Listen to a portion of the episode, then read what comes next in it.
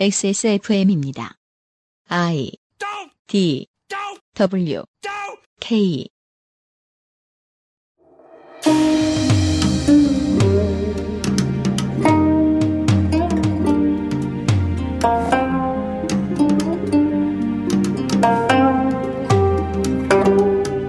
박정희는 살아있었다면 계속 한국의 핵무장을 추진했을 가능성이 높습니다.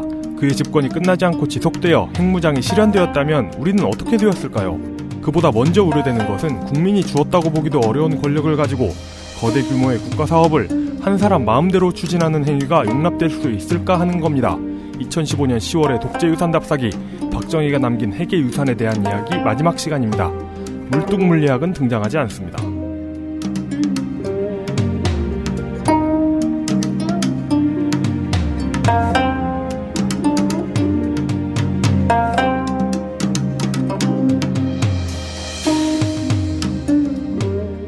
지구상의 청취자 여러분, 보름 동안 안녕하셨습니까?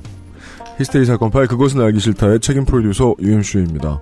어김이 씨 찾아온 히스테리 사건 파일 그것은 알기 싫다 150번째 시간입니다. 나름 이제 경사스러운 날인데 그것은 알기 싫다가 저희들 지금 녹음하는 날 기준으로 첫 방송 나간 지 3년째입니다. 진짜? 네. 어, 3주년 기념일이다. 그 한, 세 번째 생일입니다. 한나라 1회. 그렇습니다. 네. 그것까지 한나라라고 부르나?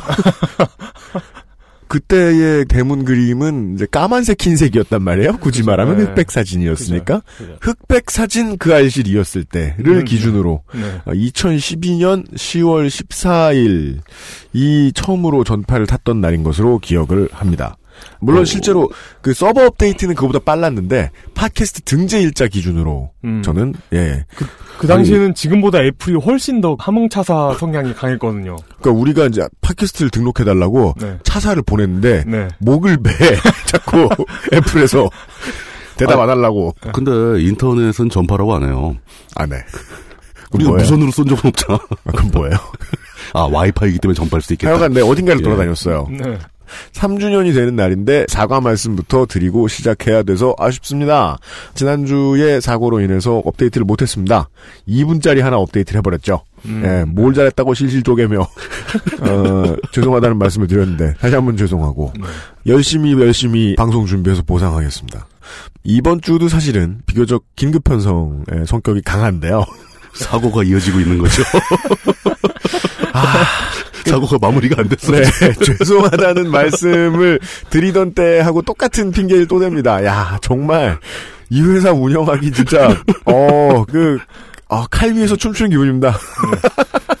하여간 그래도 열심히 준비했습니다. 이용상임 수석은 변함없이 앉아 있습니다. 안녕하십니까. 어, 물뚝심송 상임 고문도 나와주셨습니다. 네, 안녕하십니까. 원래 사실 이번 주엔 제 차례가 아니었는데 그렇습니다. 갑자기 끌려 나왔습니다. 네, 대타로 끌려 나왔습니다. 메르스 환자가 다시 발생했고 어, 그거 진짜고. 두 주 사이에 예.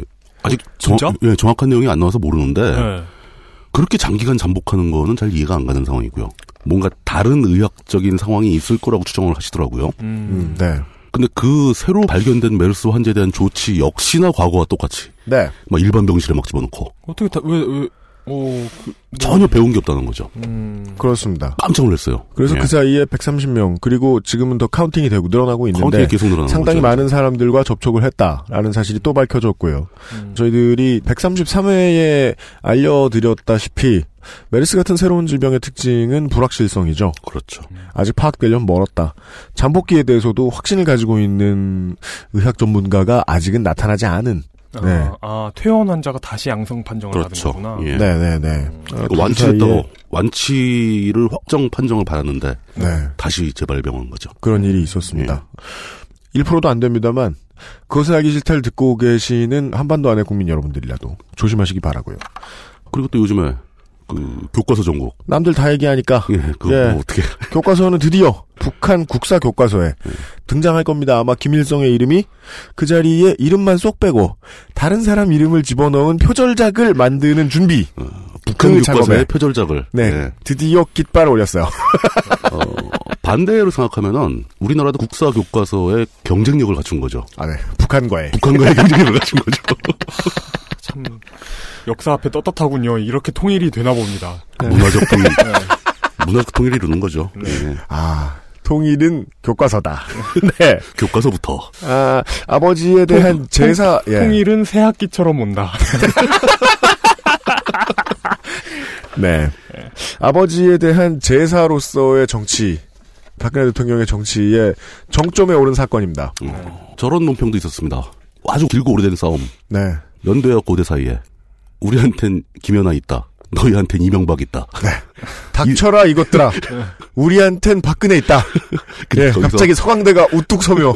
연대 사학과 네. 교수님들이 자기는 그 집필에 참여하지 않겠다는 선언을 함으로써 아, 네, 그렇습니다. 예, 그 싸움이 기울어졌어요. 아, 예. 음, 고대의 반응이 기대됩니다. 예. 아, 이제 뭐, 사학 말씀해 주셨는데, 학계의 많은 사학자들은 청와대 예상대로 움직이고 있습니다. 그렇죠. 예, 집필 예. 참여 거부 선언을 하고 있습니다. 그렇죠. 그러면 우리는 남은, 남은 사람들은 네, 지난 정부 때 보았던 종편에 참여 안 한다, 참여 안 한다, 참여 안 한다 하는 사람들이 줄을 잇는 사이에 예. 오만 멍청이들이 똥멍청이들이 아니 그러지 그러지 마요 진짜. 왜 그래? 어, 그렇게 포괄적으로 명예훼손 하면 곤란합니다. 들어갔을 수도 있다는 말을 불광동의 모 씨가 하고 있다라는 제보를 예 아, 그런 상황과 불특정 다수에 대한 명예훼손은 안 걸리더라고요. 그렇죠 안 걸려요 그게 그 특정성이 있어야 돼. 왜냐면 저 변호인이 꾸리기도 뭐해요 피해자한테 어디 똥멍청이들이 있다더라 예, 누구라고 했습니까? 화성에 예. 있을 수도 있고. 네 textbook 이런 류의 많이 읽히는 출판물은 곧 헤게모니 주도권입니다. 그렇죠. 저는 야당이 여기에 맞불놓고 싸우는 거 뭐 나쁘지 않은 전략이라고 생각은 합니다만 저희들은 어떤 분들이 지적을 해주셨는데 팟캐스트가 이제 나오는 사람들 다 비슷비슷하다. 아, 그 솔- 솔직히 말씀드려도 그래요. 예. 그러니까. 부분에 많은 책임을 져야 할 물뚝심송 상인 고문이 지금 말씀하시고 있는데 또 뚫린 입이라고 여, 여기가 나오고 저기가 나오고 뭘 잘했다고. 그니까요. 예. 국사 교과서에 대한 뭐 심각성 다들 아시고 계실라 생각하고 저희들은 다른 이야기들 들춰내는 작업 계속 하고 있습니다. 지난주 같은 사고 없도록 조심하겠습니다.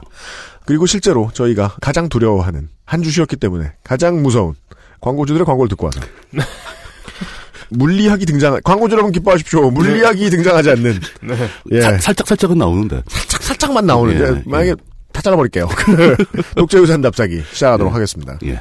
그것은 알기 싫다는 에브리온 TV 바른 선택 빠른 선택 1599 1599 대리운전 이젠 더 퇴화했어요. 데볼프 genuine leather craft 나의 마지막 시도 퍼펙트 25 전화영어 캐나다에서 온 자연세제 빅그린 맘메이드 당신 편에 생각보다 큰 힘 민주노총에서 도와주고 있습니다. XSFM입니다. 사내에서 바른 소리 한다고 찍힌 우리 아버지는 회사가 잘 돌아가는데도 갑자기 해고당할 수 있습니다. 세금도 공과금도 범죄에 대한 양형도 모두 특혜를 받는 재벌에게 해고와 비정규직을 마음껏 사용할 수 있게 하려는 이유가 뭘까요? 재벌과 정부는 스스로 변하지 않습니다. 민주노총은 재벌 개혁과 모든 노동자의 일자리를 위해 오늘도 노력하고 있습니다. 당신의 이야기를 민주노총에게 들려주세요. 큰 목소리로 만들어내겠습니다. 당신의 편에 생각보다 큰 힘. 민주노총.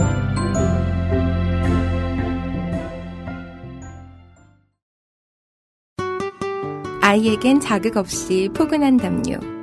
남편에겐 얼룩 없이 깔끔한 셔츠. 아내에겐 은은한 향의 블라우스. 독한 세제 없이도 가능할까요? 합성 향료 없는 빅그린 맘메이드 세탁세제. 캐나다 청정 지역에서 재배된 순식물성 천연 원료만으로 Big Green 맘메이드 세제. 바른 선택, 바른 선택. 음주운전으로 매일 평균 142명의 사상자가 발생합니다. 대리운전 1599에 1599. 주름과 질감이 살아있지만 변형되지 않고 두꺼운 가죽 제품. 선명한 색상에 일반 명품을 웃도는 퀄리티의 가죽 제품. 황야의 1위 데볼프 제뉴인 레더. 지금까지 그래왔듯 당신의 자부심이 되어드리겠습니다. Devolf Genuine Leather. 마사오도 자동 왜요? 창피해. 마사오도 자동 모델만큼 많이 이용했다는 1599 1599 9월에 이벤트 당첨자가 나왔습니다. 줄이면 마응모. 망모, 망모 씨와 함께. 네, 무슨 조선 AV 이런 걸 창간했을 것 같은 이름이네요. 네. 아들은 마상훈. 네. 3위 8911번을 쓰는 9811번. 아, 마, 아니 바보. 3위 3위 9811번을 쓰는 유영파님. 아, 이, 이게 당첨자 발표예요? 네. 오. 2위 2700번을 쓰는 천민승님. 모두 10월 2일에 1599 1599에서 당첨 사실을 알려드리고 당첨금을 보내드렸습니다. 오. 네. 대박이군요. 대박인데. 이거 진짜 이 현금 박치기에는 그 그러니까요. 세상에 제일 장사 없어. 어, 그게 제일 센 거죠, 뭐. 마구 쓰고 있어요. 음. 이런 건 세금 처리 어떻게 해야 되나? 그거는 로또가 비슷한 거 아니에요? 그 30% 떼가고 아, 그러지 성- 않나?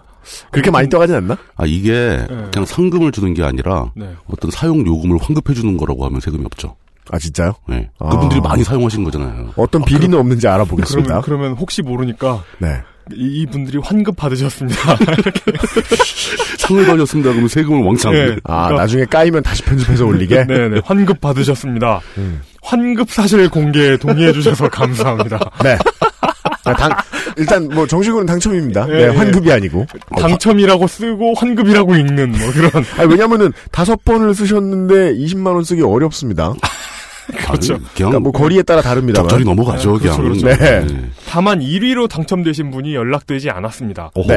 그러니까 환급에 당첨된 거구나. 예. 예. 환급의 당첨. 예. 예. 1위로 당첨되신 분이 연락되지 않았거든요. 그래가지고 1599, 1599에서 애타게 찾고 있습니다.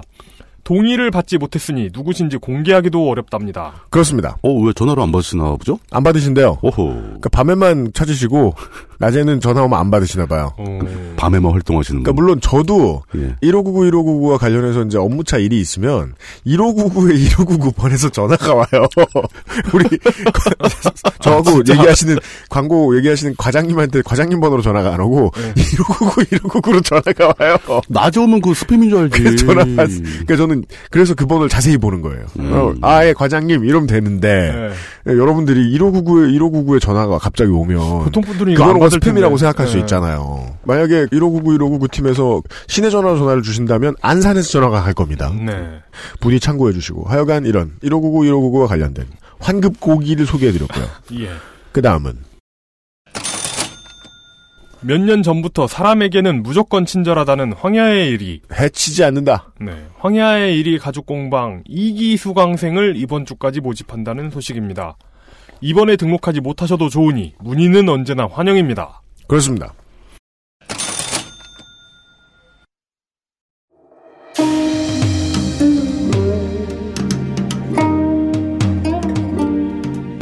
독재유산 답사기 제 7화 핵무장 치료의 유산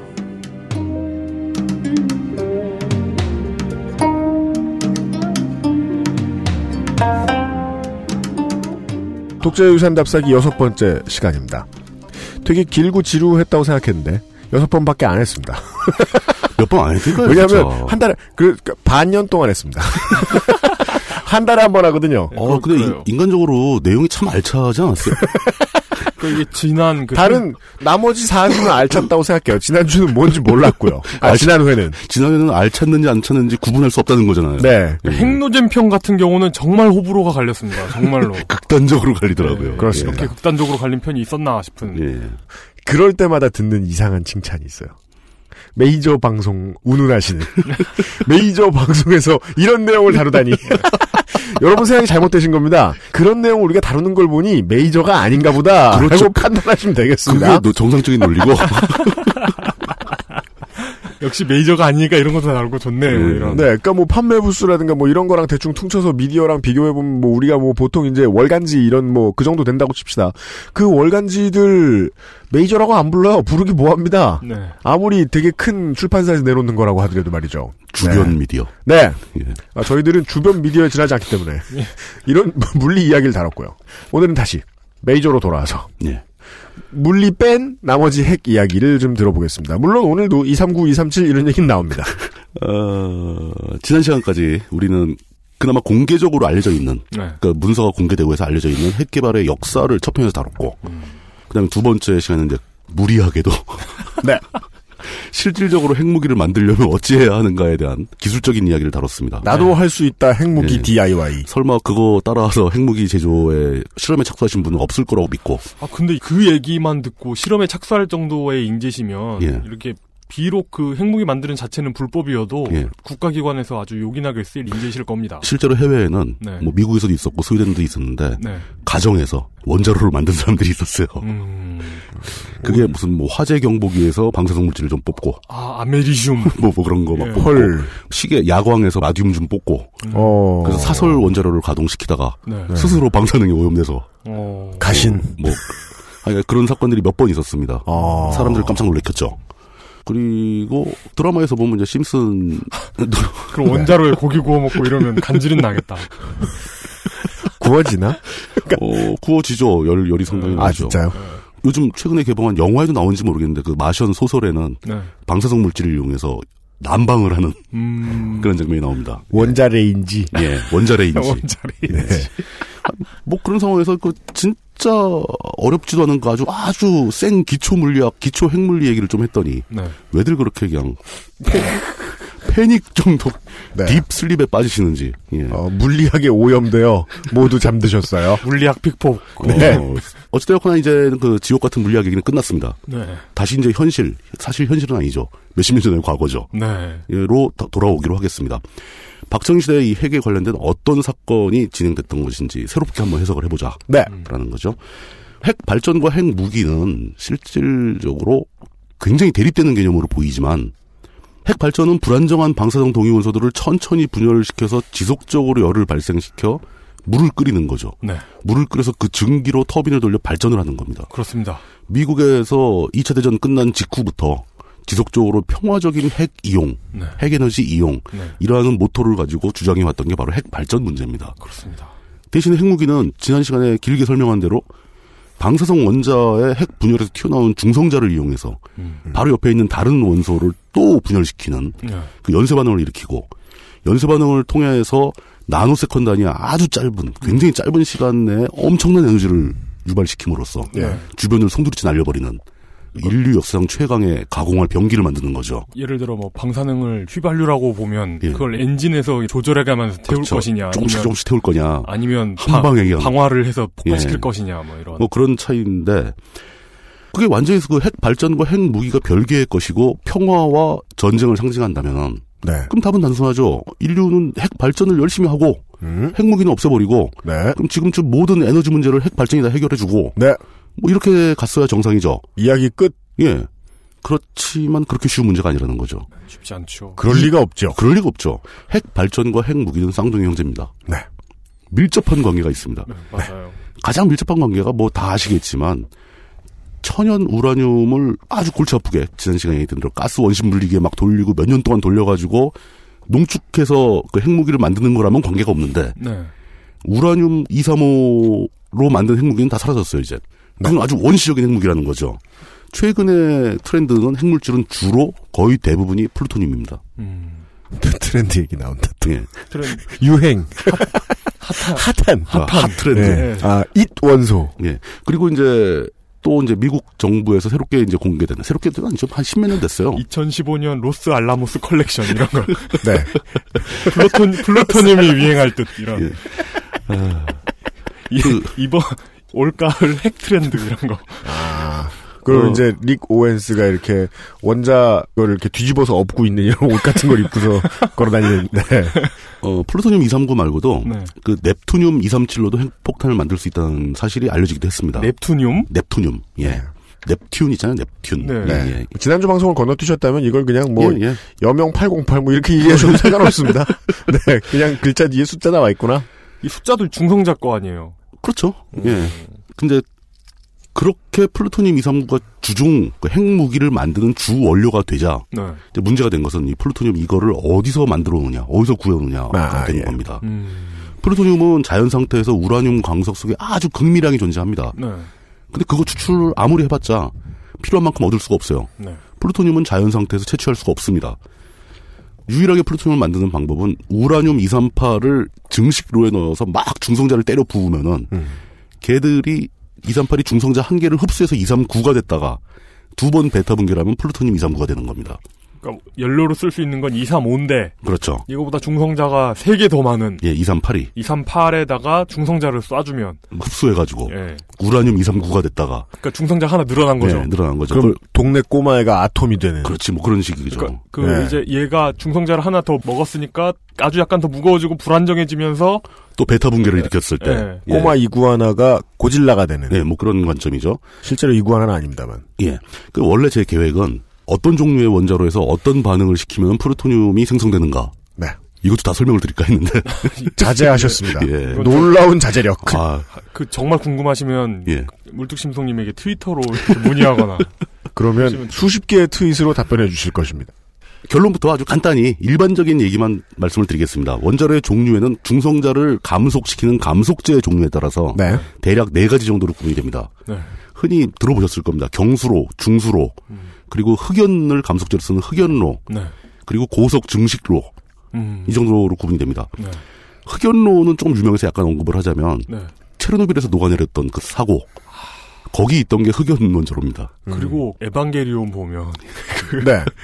그 네르프에 맞서는 정부기관이 에반게리온에 대응하는 음. 그 원자력 기동 로봇을 만들거든요. 네. 근데 그게 이제 나오진 않는데 음.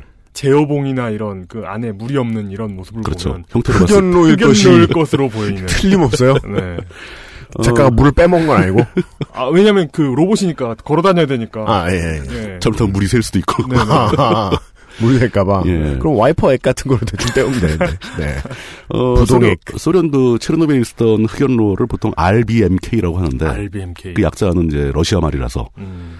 이게 상당히 불안정한 모델이긴 한데 이거를 썼던 이유는 흑연로에서 사용된 연료봉 음. 한번 쓴 연료봉에서 플루토늄 추출하기가 제일 쉽습니다. 네. 제일 많이 나오고 어. 이 모델과 유사한 게 북한 영변에서 설치가 됐던 거예요. 어. 그래서 핵 협상하는 과정에서 이걸 다 폐쇄를 했죠. 음. 연료를 그 플루토늄 추출하지 못하게 하려고. 네. 그리고 이제 상식 삼아서 말씀드리자면 고속 증식로는 좀 신기한 겁니다. 네. 연료봉을 집어넣고 그 중성자를 대량으로 발생시켜서 그 중성자가 연료로 사용되는 원자에 다시 흡수되면서 핵 분열하기 쉬운 연료가 늘어나요. 네? 아, 예, 예. 그러니까 이게 굉장히 핵물리학이라서 신기한 현상인데 예. 연료를 태울수록 연료가 늘어나는 그런 원자예요. 어, 예. 진짜 짜증나네요. 예. 좀 짜증나는 스타일이고 예. 이거를 그 고속 증식로는 이제 고속 중성자를 발생시킨다는 뜻인데 네. 증식한다는 게 바로 그런 뜻이죠. 방사성 물질, 불안정한 물질이 늘어난다는 얘기거든요. 예, 예.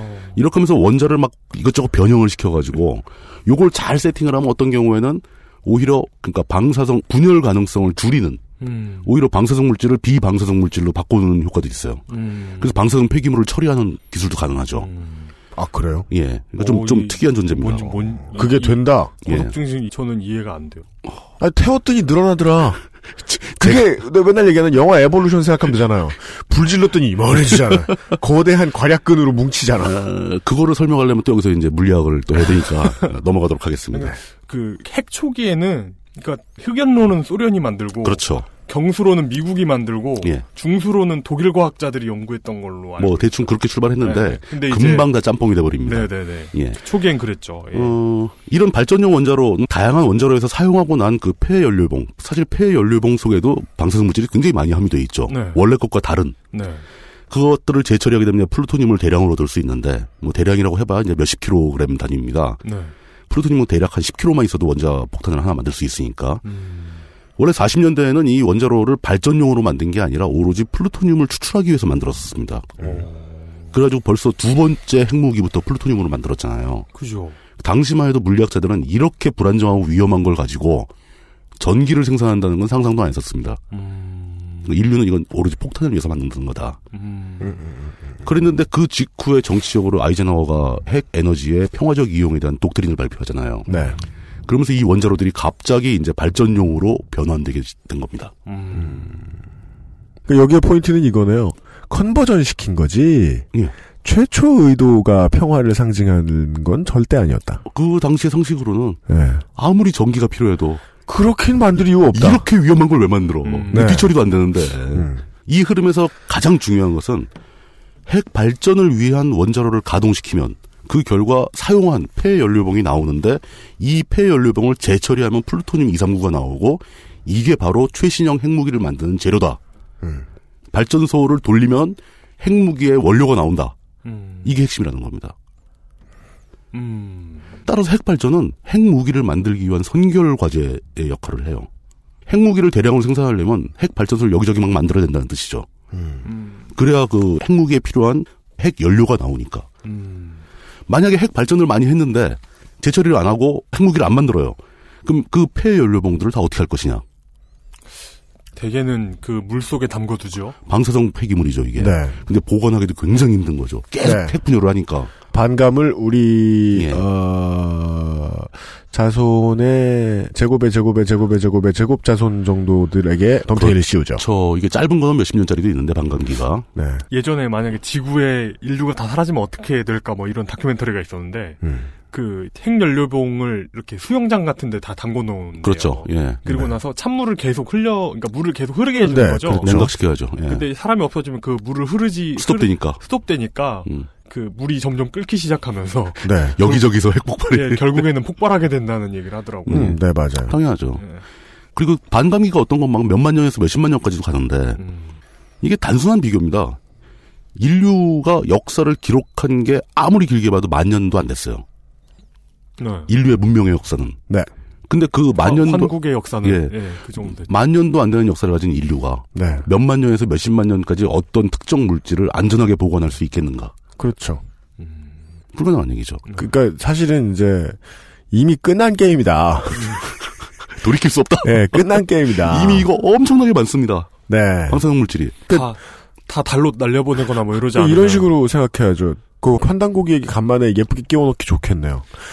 만년 된 유적을 제대로 된 모양으로 가지고 키핑하고 있는 게 인류가 얼마나 가지고 있느냐는 거예요. 그렇죠. 지금 IS 때문에 잃어버린 거 생각해 보세요. 그거 만년도 안 된 것들이에요. 아니 뭐 기껏해야 몇백에서 몇천 년이죠. 예. 그러게 무슨 뭐 암각화나 뭐 예. 이런 거 말고는 암각화도 아 그런 건 이제 구석기 뭐 이런 것도 있으니까 네. 그건 좀 오래됐죠. 그 인류는 잃어버리고 갈아엎기 때문에 저런 공부하다만 이상한 학자들이 역사학자랍시고 나댈 수 있는 거 아닙니까?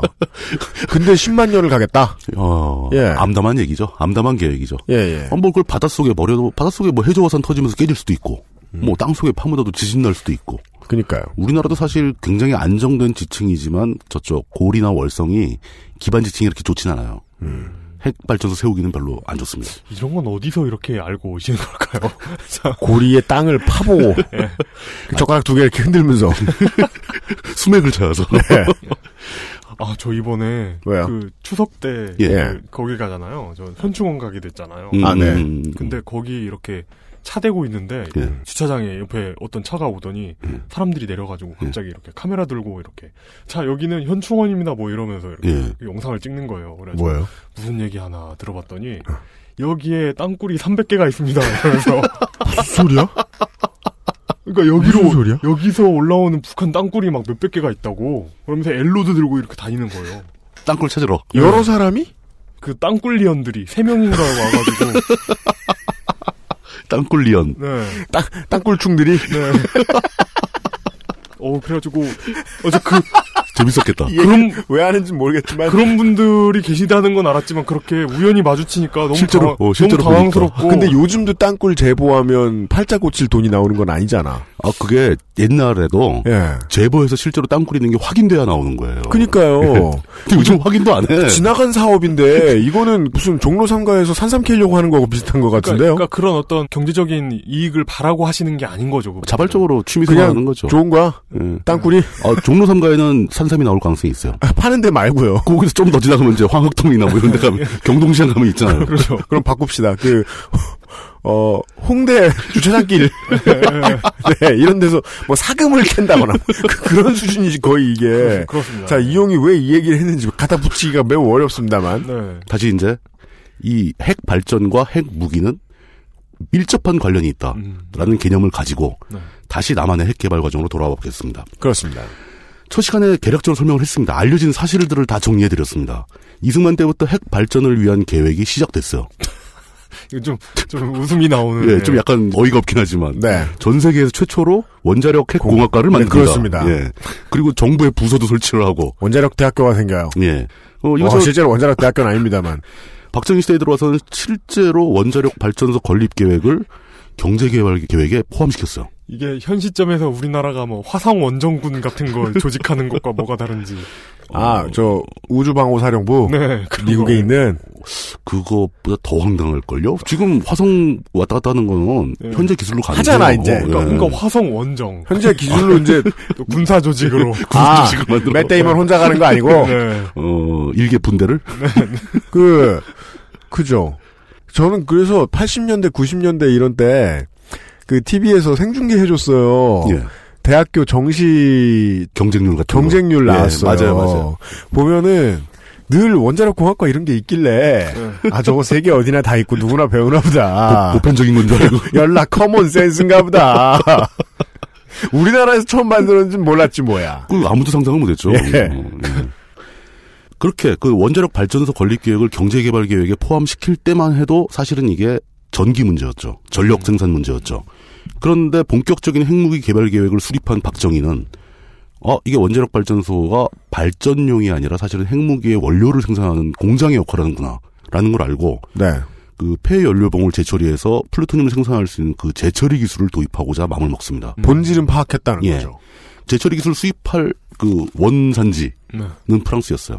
음. 프랑스는 당시의 정책이 네. 핵 기술을 세계적으로 확산시켜야 된다. 네. 입장을 갖고 아, 있던. 핵대국이죠, 핵대국. 그, 그 결과 지금 프랑스가 세계에서 2위 가는 네. 핵대국입니다. 핵국이죠, 핵국. 예. 실제로 박정희 정부는 프랑스에서 재처리 기술 도입 계약도 맺었고 음. 프랑스의 핵무기 연구소에서 고폭탄 실험까지 수행을 한 기록이 있습니다. 고폭탄 실험이라 하면 지난 시간에 나왔던 그 구형 폭탄. 핵 물질 피트 있죠. 네. 그 피트를 압축시키기 위해서 주변에 뺑 돌라 폭탄을 설치하고 네. 동시에 터트리고 막 그래서 구형 파형을 만들고 아, 그 안에 핵물질이 없을 뿐이지. 없을 그... 뿐이지 그 고폭탄이 어. 제대로 작동하는가 네네. 이걸 테스트하기 위한 실험까지 했었습니다. 음.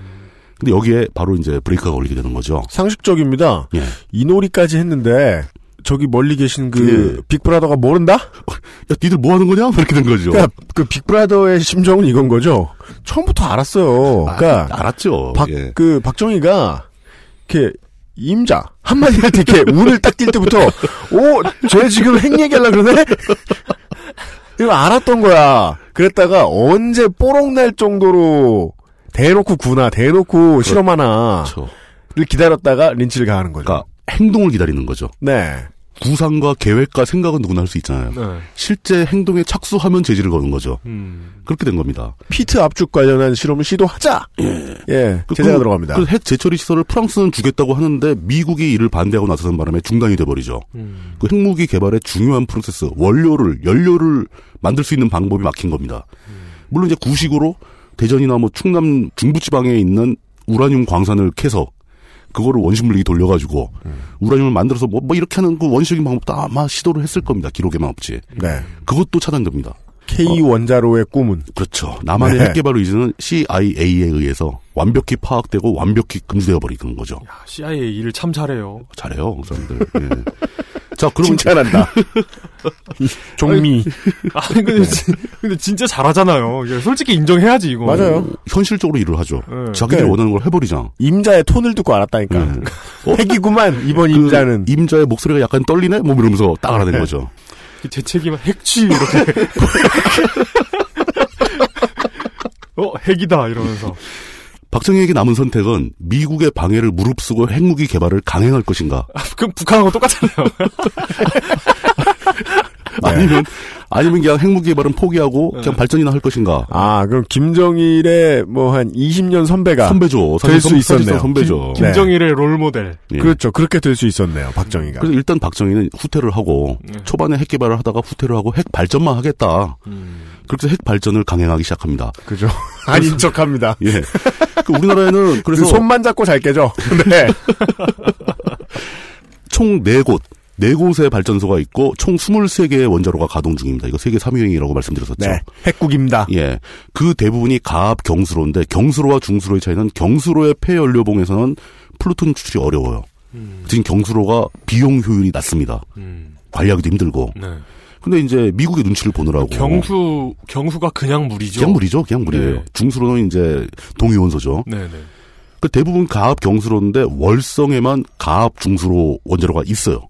어, 있어요. 예, 있어요. 그 캔두형이라고 이제 몇 개가 있는데 그 중에서 이제 박정희 캔두 형이요. 예, C A N D U 그 약자입니다. CANDU. 일종의 그게 핵무기 브랜드예요.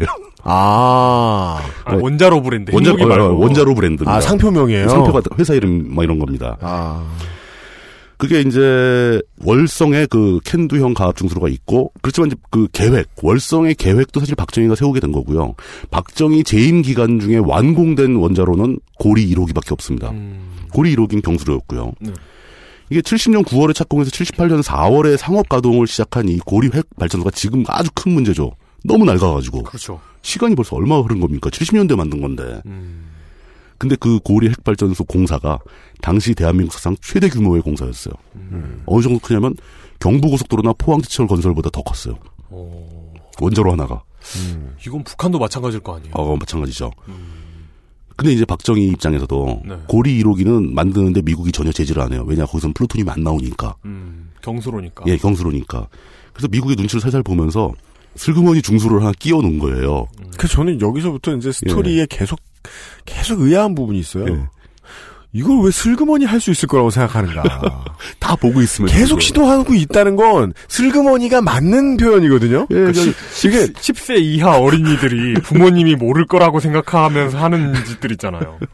그 동전 10개 쌓여 있는데 하나 어, 가져가면 슬그머니 모를 줄 아는 거. 거. 뭐 그런 세상에 900원이 제일 세기 쉬워. 그러면서 83년에 완공된 월성 1호기가 중수로가 된 이유가 그때 계획을 세운 겁니다. 이 월성 1호기 문제가 사실 미국의 비위를 건드린 거죠. 왜 중수로를 도입하려고 그러느냐. 네. 심지어 그런데 이 중수로를 만들기로 계획을 세워놓고 음. 중수로가 완공되기도 전에 프랑스로부터 재처리 시설을 사오겠다고 하니까 그렇습니다. 그걸 딱 걸린 거예요. 네. 그 재처리 시설 망가지면서 이제 수업이 제대로 걸린 거죠. 미국은 이제 두세 번째 확신을 얻게 됩니다. 아, 얘는 박정희는 포기 안 하나 보다. 얘는 하고 싶은 거구나. 예. 근데 이제 거기서 제처리 시설 수입을 딱 브레이크 건 다음에 이제 미국이 강경하게 나오는 거죠. 하지마, 하지마 하면 안 돼. 어, 야! 그러다, 그러다 이놈이 된 거지, 이제. 네. 예. 신문지를 말기 시작하는 것이지요. 그 여기서 일단 박정희는 핵 개발 의지를 접습니다. 네. 접고 몇 년이 더 흐른 뒤, 하며. 몇 년 후에 지금 지나고 나서 보니까 정권 말기지만 박정희 본인은 정권 말기인 줄 몰랐을 거 아니에요. 그런 게 어딨어요. 그렇죠. 왕의 마인드죠. 79년에 자기가 죽을 걸 예언하지 못했을 테니까. 네. 그래서 다시 한번 해볼까 이러면서 또 막 슬금슬금 뭘 하다가 갑자기 죽어버리는 거죠. 하다가 예. 아이고 술이나 한잔 하러 가야지 이러는데 그냥 어, 갔어요. 예, 그렇게 된 거죠. 네. 그렇게 박정희의 핵 개발 의지는 강제로 중단되게 된 겁니다. 음. 자의에서 중단시킨 게 아니죠. 네. 그렇습니다. 예. 자, 이제 여기서 역사에서 가장 할 필요 없다는 가정을 잠깐 해보겠습니다. 네. 박정희가 암살당하지 않고 핵무기 개발을 계속 강행했더라면 어떤 일이 벌어졌겠는가? 라는 거죠. 그 이전에 그럼 북한 내는 거죠. 그냥. 단순한 얘기죠. 네. 북한 되는 거죠.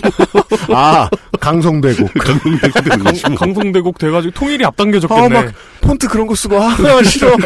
아이 싫어. 글씨 폰트. 막. 아, 진짜. 그리고 여자 머리 스타일 16가지밖에 안 되고 어, 그 이전에 박정희가 그렇게 강렬하게 원하던 핵무장이라는 것이 네. 이 동북아 정세 속에 자리 잡은 한반도 대한민국의 입장에서 어떤 의미가 있는 것인지 이걸 좀 살펴볼 필요가 있죠. 술자리에서 아저씨들이 하는 정치적인 가정이란 많은데요. 그렇죠. 그리고 특히나 이제 80년대 초반의 술자리는 늘 그랬을 겁니다. 아저씨들의 술자리는. 그 와중에도 많이 나왔을 질문이라는 생각은 안 들어요. 박정희가 살아 있었다면 이렇게 됐을까 저렇게 됐을까에 대한 이야기는 모든 호사가들이 즐겨 찾던 메뉴였지만 박정희가 살아 있었을 때 핵과 관련된 정책은 어떻게 되었을까는 떼돈을 번 그 소설가 한 사람 빼고는 네. 그다지 많이들 얘기하는 것 같지는 않습니다. 아. 이 질문에 대한 가상의 답을 광고를 듣고 얘기를 좀 나눠보죠. 그렇죠. 레이니걸 이준행 선생입니다. 지금 듣고 계신 방송은 히스테리 사건 파일 그것은 알기 싫다입니다. good. 그럴까요? 그럴까요? 아니요, 됐습니다. XSFM입니다.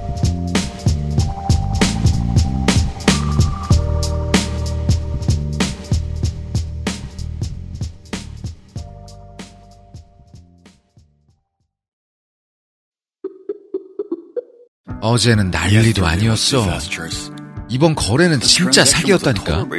나야 알지. 내가 좀만 더 영어를 잘했어도 이런 일 안 생겼지. 근데 어떡하냐? 무역업이 12년 차에 토익도 900을 넘는데 영어는 계속 속을 썩인다니까. 영어를 책으로만 잘해요, 내가. Um, hey, why don't you call Perfect 25? 뭐? Perfect 25. 뭔데 그게? Perfect 25 English phone call service. 이거 말하는 거야? 퍼펙트25.com? Yeah, that's a good start.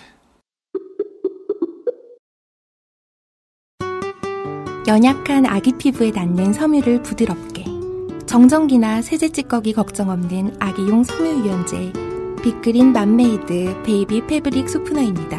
캐나다 청정 지역에서 재배된 순식물성 천연 원료만으로 Big Green 맘메이드 fabric softener 바른 선택, 빠른 선택. 1599, 1599에서 알려드리는 대리운전 이용 상식. 대리운전을 이용하시다가 불편한 사항은 기사님께 직접 말씀하시기보다는 콜센터에 연락주세요. 보험, 사고 처리, 기사의 불친절 문제까지 규정에 따라 친절하고 빠르게 처리해드립니다. 문제 처리 원칙이 확실히 준비된 1599, 1599라면 더 안심되겠죠? 바른 선택, 빠른 선택. 1599, 1599에서 전해드렸습니다. 바른 선택, 바른 선택. 1599 플루토늄만 안 먹으면 돼요. 플루토늄 맛이 없을 것 같은데. 아, 또 잘 버무리고 이렇게 젖 같은 데 넣고 이렇게. 애매- 네. 음식에 막 빛이 날 수도 있는데. 그렇죠. 그러면 빛도 곱다. 이러면서 어우, 또. 뭐. 빛이 나게 하려면 약간 맑은 국으로 끓여야겠다. 그렇죠. 제첩, 뭐, 이런 거, 예. 플루토늄 제첩국. 그게 실제로 발광은 잘 안 하는데 네. 그 원자로 물 차 있는 원자로 있잖아요. 네. 거기다 특정한 주파수의 빛을 쬐면은 네. 파란색 불이 확 퍼진다고. 음. 그러니까 스스로 발광은 못 하는데 네. 에너지가 많기 때문에 네. 형광등하고 똑같은 거지. 형광 물질을 발라주면 빛이 나는 것처럼. 음. 그러니까 그런 특정한 주파수의 빛을 쬐면은 파란색 불빛이 확 난다고. 아. 그 빛을 끄면 깜깜해. 그럼 이제 그걸 이제 식용으로 쓰기 시작하면 또 식용 형광 물질도 나오고, 이렇게. 조명도 있고. 예. 볼트 미역국, 이런 게 나올 거예요. 네. 돌아왔습니다. 예. 요런 질문과 함께, 아, 요런 가정법 질문과 함께 저희가 쉬러 나갔었습니다. 예.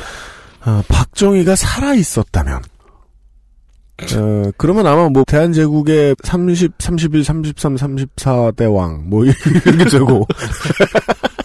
박시왕조. 네. 박정희가 죽지 않고 살아서 핵 무장을 강행했을 때 한반도에 어떤 일이 벌어졌겠는가? 라는 것을 추정해 보기 전에 네. 더 본질적인 질문. 그렇다면 미국이 최초로 핵 무장을 한 것은 어떤 의미가 있는가? 라는 데서부터 내려와야 될 겁니다. 아, 네. 미국은 인류 최초로 핵무기를 만들었죠. 예. 그 전까지 아무도 없었어요. 그러니까 그 가설만 있었지 실제로 만들 수 있을 것인지도 잘 몰랐죠. 근데 만들자마자 바로 쓰기까지 했어요. 음, 그죠. 일본은 엄청난 고통을 당했고 전 인류는 그 핵무기의 가공할 위력에 아주 공포에 질렸었죠. 네. 솔직히 미국도 아마 매우 놀랐을 겁니다. 음. 그뭐 이론적으로야 추정을 할 수 있었겠지만 실제로 터지는 걸 보고 네. 와 이건 좀 심하다라는 느낌을 가졌겠죠. 그 위력에 놀란 세계의 강대국들은 너나 할거 없이 다 핵무장에 착수를 합니다. 근데 당시 2차 대전이 끝난 직후에 핵무장, 핵무기 실험을 하고 핵무기를 설계하고 만들어낼 수 있는 국가적 힘을 갖고 있던 나라는 음. 미국하고 소련밖에 없죠. 그렇죠. 유럽도 완전히 거의 초토화됐고 네. 독일은 망했고 뭐 프랑스도 거의 사람들이 굶어 죽을 지경에 있었고 네. 그럼 그런 상황에서 미국과 소련이 핵 무장 경쟁을 시작하게 되는 거죠. 소련 입장에서 보면은 그렇게 무시무시한 위력을 가진 무기를 미국 혼자서 갖고 있다는 것은 용납하기 힘든 불편함이었겠죠. 네. 만약에 소련이 그 순식간에 따라잡아서 핵무기를 같이 생산하는데 돌입하지 못하고 개발이 몇십 년 지연됐다면 네. 세계 역사는 완전히 뒤바뀌었을 수 있을 겁니다. 그럴 수. 미국이 가진 너무 막강한 힘이 있으니까 네. 힘의 균형이 성립이 안 되고 그냥 미국이 말 그대로 궁극의 힘을 보유한 단일 국가, 헤게모니를 장악한 단일 국가가 되는 거죠. 네. 팍스 아메리카나가 좀 더 빨리 왔을 거고 더 공고했을 겁니다. 살벌하게 없겠죠. 네. 다른 나라는 아무 소리도 못 하고. 네. 근데 미소의 군비 경쟁이 들어가면서 바로 이제 인류는 냉전 시대로 돌입하게 됩니다. 소련이 굉장히 빠른 속도로 핵 무장을 따라잡았죠. 음. 우리도 있다, 우리도 많이 만들었다. 이렇게 되니까 미국은 판단하기를 음. 야 이게 핵무장 경쟁이라는 건 굉장히 위험한 거구나. 그러면서 핵 에너지의 평화적 이용이라는 얘기를 하면서 핵을 확산시키는 것을 막으려고 노력을 하기 시작합니다. 네. 그러면서 이제 그 나만 가진 걸로 좀 대충 끝내야겠다. 그렇죠. 근데 문제는 미- 소련이 이미 가졌거든요. 그러니까 네. 미국 입장에선 미국과 소련의 문제 하나 있고 네. 또 하나는 미국 소련을 제외한 나머지 나라와의 문제가 음. 둘로 나뉘게 되는 거죠. 네. 핵 문제라는 게. 참 그 닥터 스트레인지 러브는 정말 아, 시대의 잘, 만. 잘 만든 영화입니다. 예. 예. 그 결과 이제 미소 사이에서는 핵무장 경쟁이 굉장히 빠르게 전개되면서 인류는 스스로를 몇 번이고 멸망시키기에 충분한 핵무기를 갖게 됩니다. 네. 음, 그게 나중에 이제 통계가 어, 미국하고 소련은 핵무기가 되게 많아 그럼 뭐 몇십 개 몇백 개 이렇게 생각하실지 모르는데 그 수백 킬로톤 이상 수 메가톤까지 네. 이 정도 되는 그 어떤 전략 핵무기 음. 급으로만 따져도 만 단위가 넘어요. 그거 보관하는 비용도 어마어마하게 지출되고 있습니다. 네. 근데 그렇게 무시무시한 분량의 핵무기를 미국과 소련이 둘 다 갖고 있는 그런 상황에서 수십 년의 냉전 시대가 흘러가게 되는데 결과적으로 봤을 때 냉전이 끝나고 인류는 무사히 살아남았어요. 그렇습니다. 핵전쟁은 안 벌어졌습니다. 네. 어떻게 그렇게 됐을까요? 이 아이러니한 그러니까 서로를 완전히 죽일 수 있는 무기를 그렇게 많이 갖고 있으면서도 핵전쟁이 한 번도 안 벌어졌다는 거. 이 상황을 설명하는데 가장 적절한 개념은 매드입니다. MAD.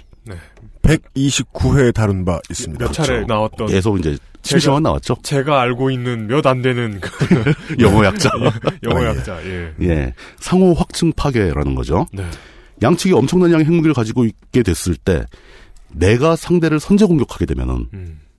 상대가 완전히 그냥 죽어버리면 괜찮은데 네. 상대가 살아남은 반쪽이 나를 다시 공격해가지고 둘 다다 죽게 된다. 음. 라는 그 상황이 MAD죠. 내가 때릴 수는 있는데 반드시 cross counter를 맞게 된다 내가. 그리고 결과는 둘 다 죽는다. 네. 그러면서 129회에서 저희들은 핵 잠수함을 예로 들어 설명을 드렸죠. 그렇죠. 네. 이게 그 MAD 상황을 훨씬 더 강력하게 공고하게 만들어준 게 잠수함이고 네. 잠수함에서 발사하게 되는 SLBM이라는 핵무기죠. 네. 카운터가 날라오는지 서로 모른다. 예, 그렇죠. 서브마린 런치 발리스틱 미사일. 그렇죠. 어, 어, 약자를 많이 하시는군요. 네. 에- SBRM? SLBM. 아, SBRM은 한마하다가 네. ICBM은 인터컨티넨탈. 그렇죠. 발리스틱. 발리스틱, 예. 아, 탄도미사일. 이런 씨발로마가 아니라. 네, 네. 그렇죠.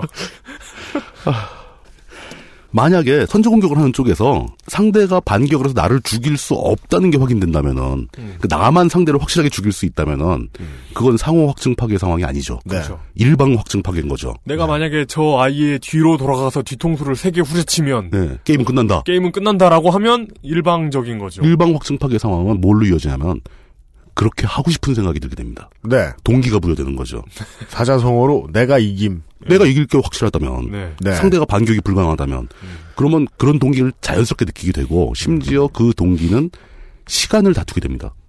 네. 왜냐하면 상대가 언제든지 반격할 능력을 갖추게 될 수도 있잖아요. 네. 갖추기 전에 지금 끝내자. 하지만 힘의 밸런스가 맞춰진 상호 확증 파괴 상황에서는 그걸 네. 못하죠. 나도 짐이라는 인지가 들어옵니다.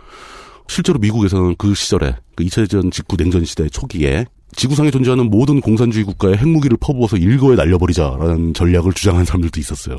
그렇죠. 예. 그러니까 그런 MAD 상황에서 전쟁이 안 나고 있지만 이 예. 상황이 얼마나 불안한 상황인가에 대해서는 닥터 스트레인지 러브란 영화에서 그렇죠. 예. 대단히 잘 표현했고 그게 또 후대로 오면 거기선 전략 폭격기가 문제를 일으키잖아요. 그렇죠. 후대로 와가지고 크림슨 타이드 같은 영화를 그렇죠. 보면 잠수함이 문제를- 핵잠수함이 예. 문제가 되죠. 그리고 뭐 전략 폭격기 말고도 당신 이제 닥터 스트레인지 러브는 굉장히 과거에 만들어진 거라서 예. 폭격기가 싣고 가서 떨구는 거밖에 생각을 못 했는데 음.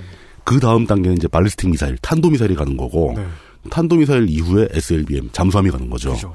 역설적으로 상호 확증 파괴가 가능한 즉 MAD 상황에 들어감으로 인해서 냉전 시대가 안전하게 보장이 된 겁니다. 완전히 양쪽 중에 하나가 미쳐버리지 않는 이상에는 네. 같이 죽는 결과가 나온다는 걸 알면서 선제 공격을 할 수 있는 사람은 없는 거죠. 네. 굉장히 역설적이지만 그렇기 때문에 인류는 냉전 시대를 살아남은 거거든요. 뭐 굳이 따지자면 일본군 정도 2차 대전 당시. 예. 아, 일본도 그렇게까지 미치진 않았을 것 같은데요. 음, 같이 죽자고 덤빌 거는 아니죠. 근데 한때 또 이 MAD 균형이 또 깨질 뻔했죠. 냉전 말기에. 네. 뭐였냐면 미국이 개발하고자 했던 SDI. 네. 이게 전략 방어 체계 뭐 이런 건데 네. 흔히 이제 말하기에 유명한 것은 그 레이건 시절에 제기됐던 Star Wars 프로젝트죠 이게. 음. 상대편이 ballistic 미사일, 탄도 미사일을 쏘면은 우주 공간에 떠 있는 위성이라든가 이런 걸 이용해서 다 격추시켜 버리겠다. 문명 시리즈를 열심히 하면 이게 왜 허황된지를 모르거든요. 왜냐면 실제로 수십 번 만들어 보니까. 근데 이게 아직까지는 인류의 과학기술이 이 정도 단계에 못 갔습니다. 결국 레이건의 Star Wars 프로젝트는 사상 최강의 아주 거한 돈지랄로 확인이 되죠. 네. 레이건은 아마도 당구 매니아인가 보다. 맞출 수 있다. 네, 맞출, 수- 맞출 수 있다! 그리고 막 이렇게 혼을 불어넣잖아요. 이렇게 큐대 끝에. 그런다고 맞춰지는 게 아니잖아요? 삑사리가 나죠. 네. 혼을 과하게 불어넣으면 항상 삑사리가 납니다. 그렇죠. 근데 다이가 태평양인 거예요. 근데 이제 SDI는 아직도 살아남긴 했어요. 그 MD로 축소가 됐다가 네. 그게 또 사드가 됐다가 지금 사드를 우리나라에 도입하네 마네 그러고 있죠. 그 상황에서 두 강대국이 이제 그 서로 딱 째려보면서 MAD 상황을 연출하고 있는데 그 강대국들의 입장에서 보기에 서로가 아닌 그 옆에 있는 쥐털만한 다른 국가가 핵무장을 하는 건 어떤 의미로 다가오느냐. 쥐털만 하다는 건 몇 평방 킬로미터부터 쥐털만 한 겁니까? 미국 소련보다 작으면 쥐털만 한 거죠. 아, 그러면. 네. 다 쥐털만 한 거죠. 쥐털만 하지 않은 나라는 없네요. 중국하고 호주밖에 없죠. 어, 브라질, 캐나다. 어, 아니죠. 호주도 미국하고 소련보다 훨씬 작으니까. 예. 음, 그렇죠, 작죠. 중국, 예. 캐나다 정도. 네. 빼고는, 네. 그런 나라에서 네. 핵무기를 한 10개, 20개쯤 만드는 거. 음. 그게 이 전략 핵무기를 수만 발을, 만 발 이상을 갖고 있는 국가 입장에서 봤을 때 그게 어떤 의미를 가져오느냐. 네. 이걸 생각해 볼 필요가 있다는 거죠. 보통은 어떤 나라가 핵무장을 하면 아, 우리도 핵무기가 있으니까 다른 나라가 우리를 함부로 못 건드린다. 음. 그뭐 자주국방, 자주권 뭐 이런 생각들을 많이 하시는데 결론만 먼저 예. 살짝 띄워드리면 핵무기를 가졌기 때문에 제거 대상이 될 겁니다. 그게 더 위험한 거죠. 네. 핵무기를 가졌다는 것 자체가 보호해주질 못하고 오히려 더 위험성을 증가시킨다는 거죠. 프랑스나 영국이 핵무장을 하는 것은 사실 미국이나 소련 입장에서는 좀 다른 문제였어요. 그 사람들은 이제 유럽의 자존심도 있고 자기도 한때 세계 리더였는데 미국은 사실상 유럽의 핵무장을 방치한 셈이고 소련은 무시한 거죠. 그러니까 소련은 이제 바르샤바 조약 기구를 이끌고 있는 유럽에서 네. 핵무기 만발 갖고 있는데 영국이 10개 만들었다. 그걸 어쩌려고. 그 영국의 핵무기는 사실 좀 귀여운 면이 있죠. 그렇죠. 영국이나 프랑스의 예. 예. 논리적으로 생각했을 때 그 유럽의 어떤 특정 국가가 핵무기를 가지고 러시아를 소련을 공격했다. 음. 그럼 소련은 어딘가 국토가 한 10%좀 못 쓰게 될 수도 있겠죠. 대신 그 나라는 지도에서 사라지죠. 그리고 영국은 모두가 아일랜드로. 그러니까 뭐 만약에 프랑스가 예. 그 소련을 핵 공격했다 예. 최선을 다해서 예, 최선을 다해서. 최선을 다해서 공격했다 그러면은 소련은 핵무기로 반격할 것 없이 T-50 전차 3만 대 정도 끌고 나가면 되는 상황이니까 그래서 프랑스의 모든 주차장을 탱크로 채워버리고. 그러니까 프랑스를 바다로 만들어 버리고 이베리아 반도는 이베리아 섬이 되었다더라. 뭐 그렇게 될 수 있는 뭐 그렇게 거죠. 될수 있는 예. 그러니까 그 포인트에서 이제 사람들이 많이 헷갈려하고 그럼 유럽은이라고 자꾸 말하는 사람들이 간과하는 포인트가 그거란 말이죠. 유럽은 소련과 미국에게 있어서 전략적으로 겨룸의 장이 아니었다. 그렇죠. 라는 게 제일 중요한 포인트라는 거죠. 근데 중동이 핵을 가진다? 동아시아가 핵을 가진다? 이건 좀 얘기가 다- 다르다는 이건 좀. 다르죠. 네. 그 상황을 다시 아까의 개념을 설명하자면은 유럽이 아무리 강력하게 핵무장을 해도 결코 MAD 상황을 연출하지 못합니다. 네. 그러니까 일방 확증 파괴죠. 이쪽에서 뭐라 하면 저쪽에서 이쪽을 없애버릴 수가 있다. 저쪽을 우리는 못 없애는데. 그러니까 위험한 거죠. 인도나 파키스탄이 핵무장하는 거 마찬가지입니다. 그 미소 입장에선 별로 관심이 없어요. 그 자기들끼리 경쟁하면서 싸우겠다고 만드는 건데 설마 지들이 그걸 우리한테 쏘겠어? 미친 거 아니 이상해? 별로 관심이 없는 거죠. 인도와 파키스탄이 거기서 무슨 분쟁이 생겨서 세계대전으로 확전될 가능성이 별로 없습니다. 왜냐? 인도는 뭐 소련 편도 아니고 미국 편도 아니니까. 그죠. 인도는 인도 편, 인도는 소편. 소편. 네. 역시 인도나 파키스탄도 일방 확증 파괴 상황밖에 못 만듭니다. 네. 남아프리카 공화국이 그 우라늄 추출해가지고 핵무기 실험을 하고 그랬어요. 네. 별로 관심도 없어요. 아프리카 맨 끝쪽에서 뭐 하려고. 그러면 마다가스카르에 큰 위협이 될 거예요. 그렇죠. 예. 그죠. 예. 네. 문제는 얘기한 대로 나, 나미비아에 대한 헤게모니로 확정할 수 있겠네요. 그렇습니다. 네. 문제는 동북아와 중동이죠. 음. 중동의 핵무장은 미소가 첨예하게 대립하고 있는 곳이기 때문에 여기서 중동이란 이스라엘을 제외한 그렇죠. 예, 이스라엘 제외한 거죠. 이스라엘 핵무장은 사실 골칫거리입니다. 그 미국 입장에서 말리고 싶은데 이스라엘은 미국의 말도 안 들어요. 지들이 멋대로 만드는 겁니다. 이스라엘도 참 이상한 나라인데. 아, 대단히 좀, 좀 기괴한 나라입니다. 뭐 이스라엘 환타 이런 양반이 좀 짚어줬으면 좋겠어요. 구할 수 있으면 구해보겠습니다. 이스라엘 전문가를 구하기 힘들죠. 저 제 선배 한 분이 이스라엘에서 일하신 적은 있는데. 아 그래요? 예. 근데 그분은 그 얘기만 해주더라고요. 뭐요? 이스라엘에 가서 자기는 뭐 아부다비 근처에 있어 뭐 테러 뭐 이런 것 때문에 쫄아 있는데 네. 그 같이 있는 동료들이 니네 집이 서울이라며. 네. 예, 그랬더니 판문점에서 그렇게 가까운데 불안하지 않아? 어디에나 통하는 그 진리입니다. 예. 그 예전에 기억나는 게 어, 아르헨티나가 모라토리움 한 번 했던 적이 있습니다. 음. 옛날에 뭐 음. 최근에도 한 것 같은데. 네. 근데 그때 우리나라 언론에서 아, 이 나라 사람들 민족 정신에 문제 있다 이러면서 네. 부에노스 아이레스의 카페에서는 사람들이 술 먹고. 어, 술 먹고 탱고를 추고 있다. 이 사람들 정신 못. 차렸구만. 네. 음. 나라가 망했는데 말이야. 뭐 이러고 있는데 뭐야 그게. 나는 IMF 터졌을 때가 언제입니까? 98년에 대학교 1학년이었어요? 네. 아유, 뭐, 그냥. 학교에 술 먹고. 아이고, 놀고 먹고 신났죠. IMF 특가라고 술값도 싸고요. MT도 9,900원밖에 안 받았어요. 1인당 협의. IMF 특가라고 과대가 할인해줬어, 100원. 아이쿠. 예. 네. 그러니까 정작 그곳에 있는 사람들은 평화롭더라고. 위험을 평화로운 잘 경우가 많더라고요. 못 느끼는 거죠, 잘. 예. 사실 위험하지 않은 거 아닙니다. 네, 예. 똑같이 남한이나 북한의 핵무장은 미국의 입장에서는 굉장히 신경 쓰이는 문제죠. 네. 이게 뭐냐면은 한반도 자체가 그 한반도를 둘러싼 주변 4대 강국이 첨예하게 대립하고 있는 칼끝 같은 곳이거든요. 음, 그렇죠. 근데 거기서 남한 또는 북한이 핵무장을 하고 미국의 관할을 벗어난다면은 미국 입장에선 굉장히 불확실성이 증가하는 상황입니다. 네, 이건 용납이 안 되죠. 그렇습니다. 네, 요 포인트입니다. 이게 제일 중요한 포인트입니다. 프랑스와 영국이 핵무기를 갖춘다고 해서 어떤 의미의 불확실성도 소련과 미국에선 생기지 않는다는 거죠. 그렇죠. 뻔히 보이는 시나리오거든요. 위험성이 없다. 네. 인도 핵무기. 갖췄다. 예. 소들만 위험해진다. 소들만 위험한 거죠. 확실한 상황들밖에 없어요. 예. 근데 남북한이 둘 중에 하나가 핵무장을 한다. 이것은 어디로 튈지 모르는 위험한 상황이라는 거죠. 그렇기 때문에 사실 이게 굉장히 마음에 안 들지만 미국은 세계에서 가장 강력한 군사력으로 세계 헤게모니를 장악한 국가입니다. 이 국가가 자신들의 이익에 위배되는 어떤 분쟁 상황을 연출하고 싶지는 않아요. 어느 나라 군대나 마찬가지죠. 마찬가지죠. 근데 네. 그 특히 미국은 동북아에 있어서는 어떤 불확실성도 용납하기 싫어합니다. 너무나 자신들의 이익이 첨예하게 거기 존재하니까. 우리가 지금 그러니까, 그 그러니까 예를 들어 우리나라가 예. 남아프리카 지역의 정세에 대해서 관심을 가질 수 있죠. 하지만 그게 이렇게 대체제표로 나오진 않아요. 그렇죠. 손익- 우리한테 어떤 이익인가. 손익 계산이 안 나오죠. 근데 미국은 어떤 지역에서 뭐 정세가 불안해지면 그로 인한 효과가 딱 그 버텀 라인으로 나오는 거예요. 그렇죠. 그 손익 계산이 쫙. 떨어지는 거죠. 네. 그리고 그 손익 계산의 동그라미 숫자는 네. 한반도에서 굉장히 높다. 미국의 입장에선. 네. 이게 가장 큰 겁니다. 그러니까 이런 전략 시뮬레이션 장르가 우리에게 가르쳐주는 지식인 것 같아요. 전쟁의 안개의 음. 원칙. 그 초강대국은 map hack을 켜놓고 있습니다. 어, 그럼요. 당연히. 전장 전체에 모든 걸 다 보고 있는 거죠. 불확실성이 곧 fog of war예요. 음. 예, 갑자기 한국 한반도에 안개가 껴졌다. 누가 가져갈지 모르게. 안개를 걷어야죠, 당연히. 예. 거둘 땐 어떻게 거둘까요? 이 사람들 이렇게 맨날 미군이 하던 말 뭐 있어 이라크 점령할 때 정교한 외과 수술? 아 요즘에 뭐 참, X 까는 소리다. 참수 이런 표현도 막 쓰고. 예. 어, 도끼를 깐다는 얘기잖아요. 그렇습니다. X를. 네. X. X를 까는. 그런 상황에서 박정희가 만약 끝까지 핵무장을 고집했더라면 그 뒤의 상황은 우리는 봐서 알고 있습니다. 이건 가정이 아니에요. 북한이 강행했을 때 벌어진 일과 똑같은 일이 벌어집니다. 그 일이라는 것은 미국이 북한을 폭격하기를 결정했었잖아요. 네. 네. 불확실성을 제거하겠다. 네. 그 북폭 결정은 실제로 내려졌고 남한에 주둔하고 있는 미군 가족들 철수 준비 다 했고 네. 진짜 비행기 뜨기 직전에 마무리된 겁니다. 그거 어떻게 수습한 거예요, 그거?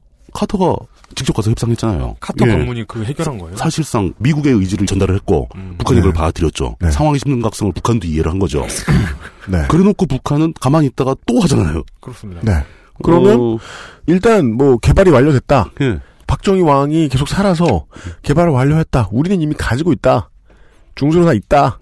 그러면 그것도 북한하고 똑같은 결과를 예상할 똑같은 수 있죠. 나오죠. 교역로를 봉쇄당할 것이고 북한이 하듯이 근데 우리는 이제 육로가 없잖아요. 섬이잖아, 섬. 그럼 북한이 하듯이 하는 걸 베껴 가지고 이제 예성당 근처 어딘가에서 예성당 없나 이제 우리나라에 예. 아라뱃길 어딘가에서 뭐 이렇게 마약 같은 것을 주고받으며 중국인들이 주는 달러에 의존해 살든지 조선중앙TV 이런 데서 뭐, 고립된 남조선으로 넘어가는 밀수 트럭들, 뭐 이런, 이런 거 찍어가지고.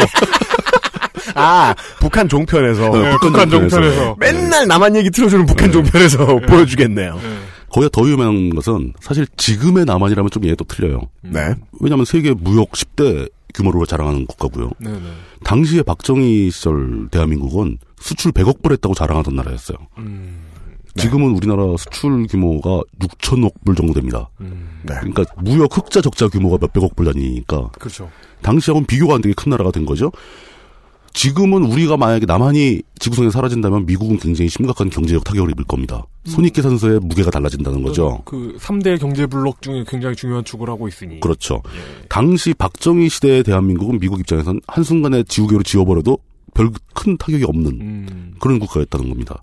정말 박정희 밤섬 없애듯 그렇죠. 없앨 수 있었다. 남한을 없앨 수도 있었다. 네. 박정희가 시도했던 핵무장이라는 게 그렇게 위험했던 거라는 거죠. 음. 이거는 옳고 그름의 문제도 아닙니다. 뭐 선악의 문제도 아니고 진리 문제도 아니고 역사의 정의 문제도 아니고 생사의 문제요. 그냥 손익계산서의 문제인 거예요. 네. 아 미국한테는 손익계산서고요. 예, 우리 입장에서는 생사의 문제인 네, 우리한테는. 절멸. 예, 네. 멸종이냐 아니면 생존이냐 그 문제였다는 거죠. 북한의 위협으로부터 자유롭고 스스로 발언권을 가지겠다. 자주국방이라는 모토와의 핵무장을 추진했던 박정희의 이 판단이 만약에 강행되었더라면 한반도 남부에 사는 우리 전체의 생명을 걸고 한 도박이 됐을 수도 있다는 거죠. 네. 네. 위험한 판단이었습니다. 이거는 뭐 어쩔 수 없는 거죠. 국제 정세가 그런 걸 어떡합니까? 냉정한 걸. 어, 물뚝심송 상인 고문의 가정에 의하면 네. 네. 박정희의 뜻하지 않은 퇴계는 네. 대한민국의 퇴계를 막았다. 어, 그럴 수 있죠. 좀 강조해서 이야기하자면 그럴 수도 있다는 얘기입니다. 네. 실제로 그 모 방송사에서 예전에 하던 이제 요즘 안 하는 프로그램인데 이제는 말할 수 있다라는 프로그램이 있었어요. 어, 네 네네. 예. 이제 다시 말할 수 없게 됐죠. 요즘은 다시 말할 수 없다. 예. 요즘 잠깐 말할 수 있게 됐다. 이런 거. 말할 수 없다니까 이제 방송이 없어졌죠. 네. 말을 못하니까. 그러네요. 예. 이제 아뭐 그렇구나. 이제는 말할 수 있다. 이제는 할 수 없구나. 네. 방송하면 안 되지. 아. 또, 또 정권 바뀌면 이제 다시 또 말할 다시 수 있다. 말할 수 있다. 아, 뭐 정권 바뀌면 그때 가서 다시 말해주마. 네. 이런. 그 프로그램에서 박정희 시대의 핵 개발을 다큐멘터리를 만든 적이 있습니다. 음, 네. 꽤잘 만들었어요. 그 네네. 유튜브에 있어요. 네네. 거기에 보게 되면 박정희 시절에 핵 개발 과정에 직접 참여한 사람들 이야기 나옵니다. 음. 네. 그리고 그 사람들끼리 또 같은 과학자들이고 네네네. 또 비슷한 연배고 학교도 뭐 동기 동창들도 있을 거고 그러겠죠. 그 사람들끼리 지금도 가끔 모여서 식사를 한답니다. 아, 원자력 공학과 나온 분들. 네.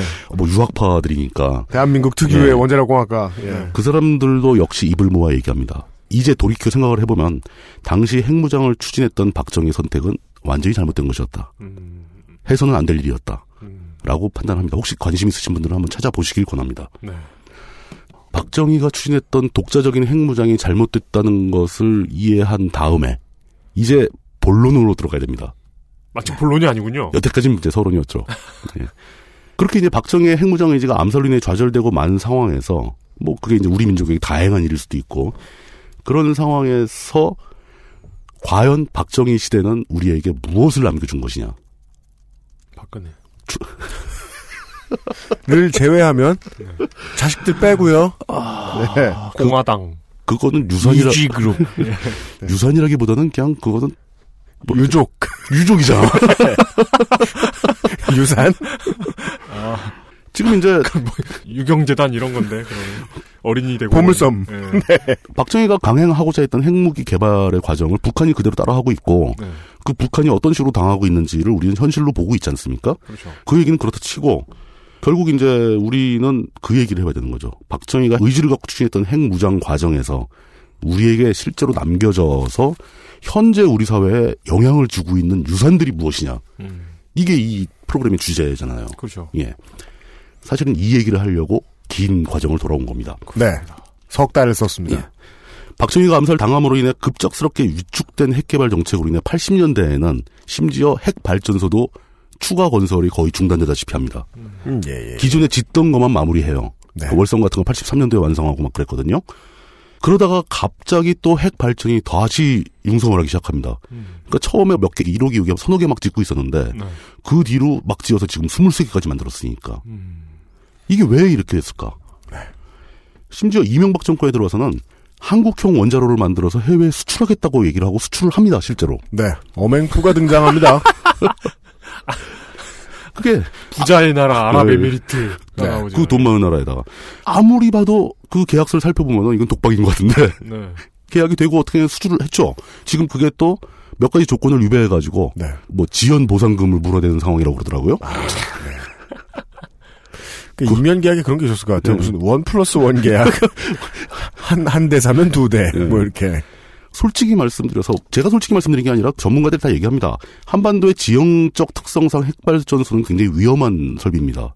어디에서나 위험하고. 아 물론 뭐 전 세계 다 위험하죠. 아, 그러니까 지형적 특성 중에 제일 중요한 건 그거잖아요. 좁다. 좁다 하고 이제 집안의 안정성 뭐 이런 문제인데. 네. 반면에 좁다라는 문제 때문에 러시아나 미국 같은 데는 진짜 한두 개 터져도 실제로 터졌어요. 체르노빌 터지고 쓰리마일 터지고 네. 또 미국 본토에서 사고 몇 번 있었습니다. 작은 사고지만 네네.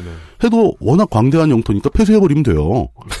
예, 그러죠. 예, 체르노빌 폐쇄해버리고 막 콘크리트 들이붓고 막 그러잖아요. 일본은 좀 문제지만 프랑스는 도대체 그 많은 핵 발전소 어쩌려고 갖고 있는 건지. 그, 식견이 해괴한 일부 프랑스인들도 그런 생각 할 거예요. 어, 한국, 그럼요. 한국에 대해서. 예. 저 자식들 어떻게 살아? 저 좁은 데에 저, 저렇게. 저것들 보니까 우리 같이 안전하게도 못 만드는 것 같은데 저렇게 많이 줘놓고 어떻게 살아? 막 그런. 프랑스는 우리보다는 국토가 훨씬 넓죠. 사실. 넓죠. 예. 근데 거기다 또 문제가 있어요. 만약에 우리나라의 핵 발전소가 사고가 터진다면은 우리나라 편서풍 되잖아요. 그죠. 이 분진들이 서풍이니까 동쪽으로 흘러갑니다. 그렇죠. 일본과. 그래서 우리나라 핵 발전소를 동해안에 쫙 짓는 거거든요. 네. 근데 영광에다 많이 지었어 또. 서해안에. 그렇죠. 서해안도 지었죠. 짓다 짓다 없으니까. 이걸 왜 짓는 거야 도대체 여기다. 그러면 이제 서해안에서 무슨 일이 생기면 곱게 펼쳐집니다. 그게 이제 예. 국토에. 아주 뭐 남부지방 중부지방 다 거덜나는 거죠. 그렇게 영광에 있는 핵발전소에 사고 터지면은 우리나라에서 이제 강화도 뭐 백령도 이런 데밖에 사람 살기 힘들어질 수도 있어요. 그럼 이제 우리는 고려 말 이후에 간만에 대박 천도를 할 수 있어요. 네. 강화도로요. 거기다가 또 그 수도 없이 많은 23개 핵발전소에서 쏟아져 나오는 폐연로봉하고 그 작업에 필요한 각종 그 저준이 방사성 폐기물들 이런 거 처리할 곳이 없어가지고 매번 난리 나지 않습니까? 구럽도에 한다 한다 그러다 잘 안 되고 또 어디 한다고 그러다 지지부진하고 쌓아놓을 데가 없어서 지금 핵발전소 부지에 그냥 쌓여 있어요. 이거 어떻게 처리할 건가? 이 골칫덩어리 핵발전소를 왜 이렇게 많이 만드는가? 첫 번째 원인 전력 부족 때문이다. 라는 논리가 있습니다. 틀린 얘기는 아니죠. 핵발전소는 그 전력 생산에 있어서 이점이 있죠. 이산화탄소 생성량이 굉장히 적죠. 아, 네네네. 화석연료 쓰는 거는 이산화탄소를 많이 발생시키니까. 근데 언제부터 우리나라가 이렇게 이산화탄소에 민감했다고? 다른 때는 잘만 배출하면서. 예. 이산화 가스에. 네. 차라리 기름값이 비싸서. 야, 이 대선 이후로 진짜 오랜만에 듣는 단어. 어, 이산화, 추억, 가스. 어, 추억이 이산화, 많네. 이산화 가스에 누가 그렇게 신경을 썼다고. 차라리 이산화 가스 오랜만이다. 경제성을 이유로 들면 또 약간 합리적이 됩니다. 핵 발전소에 들어가는 핵 연료에 비해서 기름이 훨씬 비싸니까. 연료만 수 따지, 있죠. 연료만 뭐, 따지면. 뭐 그럴 수 있죠, 예. 예, 예. 근데 비용 문제도 그 핵연료 사오는 비용뿐 아니라 핵발전소 짓는 부지 비용, 유지 비용, 또 폐기물 처리 비용 막 이런 거 따지면은 별로 그렇게 큰 차이도 안 나요. 그러니까 비용 문제도 또 아닌 것 같아요. 근데 왜 이렇게 자꾸 만들겠다고 그러고 수출하겠다고 그러고 이게 누가 다 시도하는 거냐.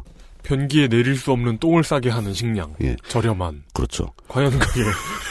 아, 적당한 표현이다. 네. 네. 우리나라가 70년대부터 시작해서 핵발전소를 23개나 지어오는 과정.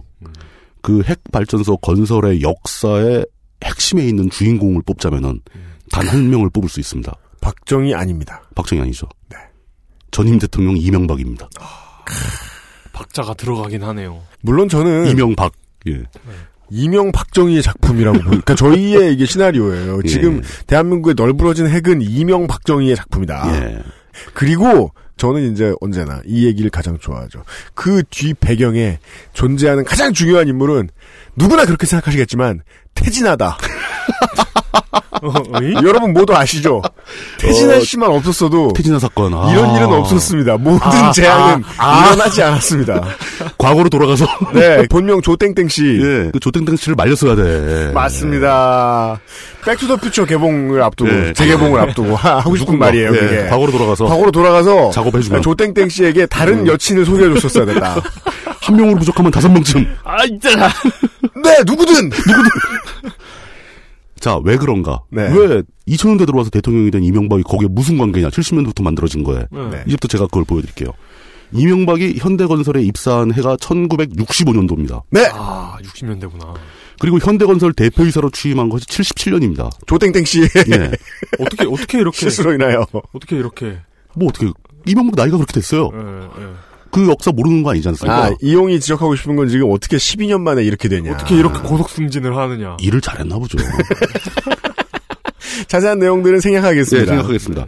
고리 1호기 원전이 말씀드린 대로 70년에 착공해서 78년에 완공됩니다. 고리 1호기 건설 담당 회사가 미국에 있는 웨스팅하우스였어요. 음, 네. 유명한 회사죠, 네, 당시에. 네, 네. 현대건설은 웨스팅하우스의 하청업체로 건설에 참여합니다. 음. 처음입니다, 그게. 어. 당시 그런 큰 공사에 현대 말고 수주에 참여할 회사도 없었어요. 거의 모든 원전의 건설에 현대 건설이 주도적인 역할을 합니다. 매우 그렇습니다. 예. 그리고 고리 원자력 발전소 1호기가 78년도에 완공됐다고 그랬죠. 78년이라면 이명박이 현대건설의 대표이사로 취임한 바로 다음 해입니다. 네. 화장자리에 앉아서 그걸 봤단 소리입니다. 고리 1호기 원전의 건설 과정을 이명박은 빠삭하게 꿰고 있을 거예요. 왕공식 테이프에 가위질을 한 사람일 거란 얘기입니다. 그렇죠. 내가 해봤어의 어떤 그 아주 그건 실제죠. 어. 실제 해본 거죠. 이명박은 한국 최초의 원전이 지어지는 과정을 담당 실무자로 또 참여업체의 대표이사로 겪게 된 겁니다. 이명박이 사장이 된 다음에 고리로기가 완성됐고 그다음에 국내 원전 사업의 현대건설은 그 뒤로 모든 종류의 원전에 다 주도적으로 참여합니다. 그러다가 네.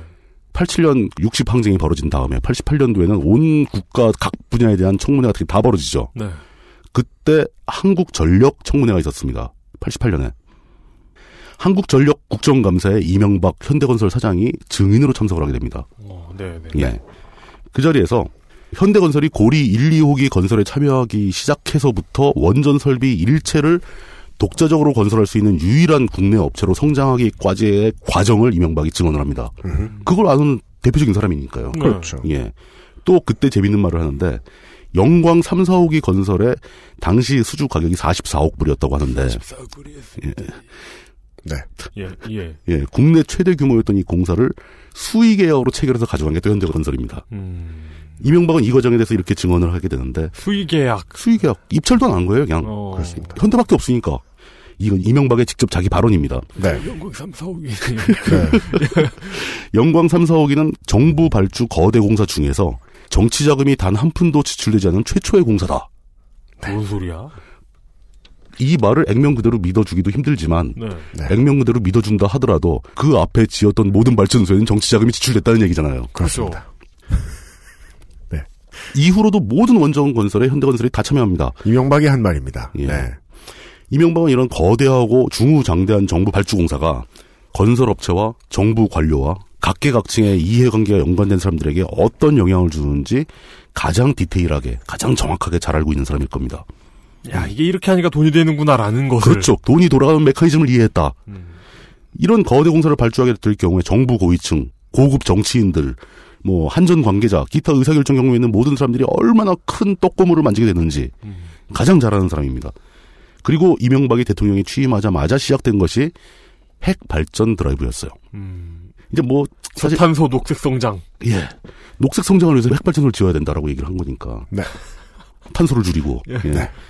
뭐 이젠 좀 식상한 표현이죠. 국가를 수익 모델로 간주한 이명박이 이렇게 덩어리가 크고 구찌가 큰 사업을 내버려둘 수가 없는 거죠. 창밖에 보이는 강이 녹색입니다, 지금. 그렇죠. 자, 다시 얘기를 해봅시다. 전기가 부족해서인가? 그렇다면 국가 전력 수급 계획을 살펴볼 필요가 있죠. 이 국가 전력 수급 계획 자체가 고무줄처럼 변합니다. 네. 노무현 정부 2006년 때 3차 전력 수급 계획을 수립하는데 그때 이 앞으로 한국 사회에서 사용될 전력의 증가치를 예측하면서 2020년까지 추가로 지어야 하는 발전소의 양을 산정을 했는데 네. 핵 발전소 2개, 석탄 3개, LNG 10개입니다. 이 정도 지으면 한국 사회의 전력 수요를 감당할 수 있다. 네. 근데 이게 바로 얼마 지나지도 않아요. 2008년이 되자 전력 수급 계획 자체가 바뀌어 버립니다. 2022년까지 핵 발전소가 60개가 필요하고 아, 네. 석탄 이야. 5개, LNG 1개가 필요하다. LNG 따위는 안 짓겠다 이거죠. 아, 네. 그렇죠. LNG는 줄어요. 예. 원자로 60개요. 원자로를 60개 만들겠다. 그래야 한국 사회의 전력을 감당할 수 있다. 이 심시티 해본 분들은 이런 계획이 뭘 뜻하는지 알고 있습니다. 그렇죠. 이웃 도시로 전기를 수출하겠다는 거죠. 아, 그건 좀 후대 시리즈에는 그게 나오죠. 네. 네. 자, 원자로를 핵발전소를 두 개 지으면 전력을 감당할 수 있다라는 계획이 바로 앞 정권에서 나왔는데 네. 2년 만에 30배가 늘었어요. 원자로가 60개가 필요하다고 나옵니다. 과연 이게 전기가 필요해서일까요? 전기를 수출하기 위해서일까요? 우리나라 섬이라서 전기 수출하기도 힘들어요. 그렇습니다. 어디 예성강에 그 와가지고 아니, 아니, 전기를 진짜- 사가지 않는 이상. 아니, 예전에 북한이 남한에 전기 수출했듯이 뭐 북한에다 수출하지 않는 이상. 아, 이명박이 북한의 전기 수출 계획을 이 핵발전소 60개면 북한이 다 쓰고 남을 전기량의 몇십 배 될 것 같은데요. 그렇습니다. 중국까지. 중국 북한을 건너 중국까지. 마치 그 러시아가 파이프라인으로 가스 보내듯 그러니까 무슨 전기를 네, 유럽까지 한국이 보내는. 동북아시아의 전기 뱀장어가 되는 거예요. 계속 전기만 나와 얘들은 전기 특산품 made in 와, 코리아. 진짜 좀 그렇다. 어마어마한 수치죠. 예, 말이 되는 소리를 해야지. 그렇죠. 박정희는 핵 무장을 하고 싶어서 핵 무기를 만들기 위해서 핵 발전소를 지은 겁니다. 네. 네. 그게 본질 문제였어요. 그리고 이제- 박정희가 이게 무기라는 게 걸리는 바람에 예. 미국에 의해서 아닥션을 당하자. 예. 그 이어 나타난 이명박은 근데 이제 핵무기 개발을 위해서 핵발전소가 필요하다고 생각을 했는데 경제적인 이유로 경제개발 계획에 넣어놨으니까 네. 아 전력도 핵발전소가 좀 싸다고 하니까 음. 핵발전소 좀 지어야 되겠다. 이건 부차적인 목적이었죠. 네. 원래 목적은 핵무장이었던 거고. 근데 그 박정희 시절 이미 최초의 핵발전소부터 그 건설 사업에 참여했고 그 과정을 지켜보면서 목돈이 어떻게 움직이는지를 보고 배운 이명박에게는 핵발전소의 존재 이유는 핵 무장을 위한 준비 단계도 아니고 국가 전력 수급 계획상 필요한 존재도 아니고 그냥 안 만들 수 없는 필요악 같은 존재도 아니고 그저 돈 덩어리였던 거죠. 사업 모델. 수익 모델인 거죠. 네. 핵발전소가. 박정희는 아주 우호적으로 해석하자면 이 문제를 몰랐을 수도 있어요. 음. 그래, 국가에서 그렇게 큰 거, 뭐, 발전소 같은 거 짓고 그러는데 돈 많이 쓰이면, 뭐, 그 중에 일정 비율 떡고물 좀 가져갈 수 있지. 네. 라고 쉽게 생각할 수 있었을지도 모릅니다. 아주 우호적으로 보면. 그 자기도 좀 받았겠죠. 네. 그걸 부수적인이라고 생각할 수도 있는데, 박정희 시절에 그 과정을 직접 현장에서 보고 배운 어떤 자에게는 그거 자체가 존재 아. 이유가 됐다. 금맥. 대단한 금맥이다. 사회는 이렇게 움직이는 거다. 네. 네. 이게 바로 경제 살리기. 그럼요. 그랬던 박정희 시절에 박정희가 남겼던 핵발전소라는 유산은 시대를 건너뛰어서 이명박의 시대로 이어지면서 국토는 절단이 나건 말건 전력이 필요하건 말건 후쿠시마에 쓰나미가 몰려와서 후쿠시마 발전소가 막 녹아내리고 있는데 전 세계에서 유일하게 핵발전소 증설 계획을 강행한 이런 대단한 일을 하게 되는 네. 무조건 많이 지어서 돈을 많이 빼먹어야 하는 돼지 저금통으로 바뀌게 됩니다. 네. 박정희와 이명박의 차이입니다. 음. 어느 쪽이 더 나쁘다고 말할지 고민하고 있는데 잘 모르겠네요. 이명박은 아마 존재 이유가 돈인 것 같아요. 조땡땡 씨가 제일 나쁘다니까. 조땡땡 씨가 잘못한 거야. 예. 그래서 사실은 이게 그 박, 아, 이제, 이제, 날 지켜주는 건 돈밖에 없어, 이런 거. 박정희의 독재 시절이 남겨준 독재가 남겨준 유산은 이렇게 해서 이명박 시대에 와서 돈으로 변모를 하게 되는데 이게 전부가 아닙니다. 음. 한 가지 더 중요한 게 있죠. 어떤 사람들은 네. 핵 발전 자체가 필요하다고 생각할 수도 있습니다. 어떤 사람들은 핵 발전이 주는 이점이 있긴 하지만 너무 크게 위험하니까 핵 발전은 금지되어야 한다. 없애야 한다고 생각할 수도 있습니다. 네. 어떤 사람은 완전히 없앨 수도 없고 뭐 위험하고 비용이 약간 들긴 하지만 그래도 조금은 있어야 되니까 어떤 타협적인 중간적인 입장을 가지고 있을 수도 있습니다. 그렇다면은 우리 땅 위에 핵 발전소를 지을 것인가 말 것인가 하는 결정은 그런 다양한 입장을 가진 사람들이 모여서 심각하고 진지하게 토론을 해서 결정을 해야 된다는 거죠. 음. 모두의 이해가 걸린 문제니까. 네. 근데 그렇게 모두가 모여서 의사결정을 해낼 수 있는 게 바로 민주주의 국가인 거죠. 네. 그런데 핵무장을 원했던 박정희는 그런 토론 따위 전혀 필요 없고 생각도 안 했습니다. 토론은 공산주의자의 것이죠. 그렇죠. 자기가 결정하면 그냥 하는 겁니다. 네. 네. 핵무장이 하고 싶어. 핵무장이 하고 싶으니까 핵발전을 해야 돼. 핵발전을 하려면 발전소를 지어야 돼. 그럼 지어야죠. 이게 끝이에요, 박정희는. 아주 명쾌하죠. 안 되면 되게 해야지. 어, 그걸 보고 자란 이명박은. 네. 핵발전소를 지으면 돈이 돼. 그러니까 지어야지. 그게 핵발전소가 아니라 그 무엇이어도 되는 거잖아요. 지어도 되죠. 4대강을 파야 돈이 돼. 그러니까 파야지. 무슨 뭐 초대형 입자 가속기를 지어야 돼. 예. 그 돈이 되니까 지어야지. 네. 근데 그 중에 봤던 게 핵이라니. 그러니까 하필이면 그게 너무 비극적인 거예요. 그 사실 구찌가 커도 돈이 많이 되니까. 네. 예. 독재자 박정희가 남겨준 유산은 자기가 어떤 판단을 내려서 이걸 해야 되겠다는 생각이 들면 무조건 하는 음. 사람들의 의견 따위 필요하지 않은 네. 그 행태 자체가 유산으로 남은 겁니다. 그게 이명박으로 그대로 내려와서 무엇이 되었건 국가적인 규모의 사업을 자기 마음대로 결정하고 밀어붙여도 된다고 생각하는 그 자세가 이명박에 와서 구현이 돼버리는 겁니다. 네. 네. 심지어 박정희도 그렇게 독단적으로 일을 처리해왔고 이명박도 독단적으로 일을 처리해왔고 이 두 가지가 다 우리 사회를 살아가는 이 국민 모두에게 매우 익숙한 광경으로 보여집니다. 그렇습니다. 원래 그러는 건 줄 알고 네. 독재가 당연하다는 듯이 네. 그 유산을 충실하게 봐야던 이명박은 자신이 바라는 목적을 위해서 그냥 밀어붙여도 된다. 자기 마음대로 밀어붙여도 된다는 것을 몸소 보여준 거죠. 실현해서.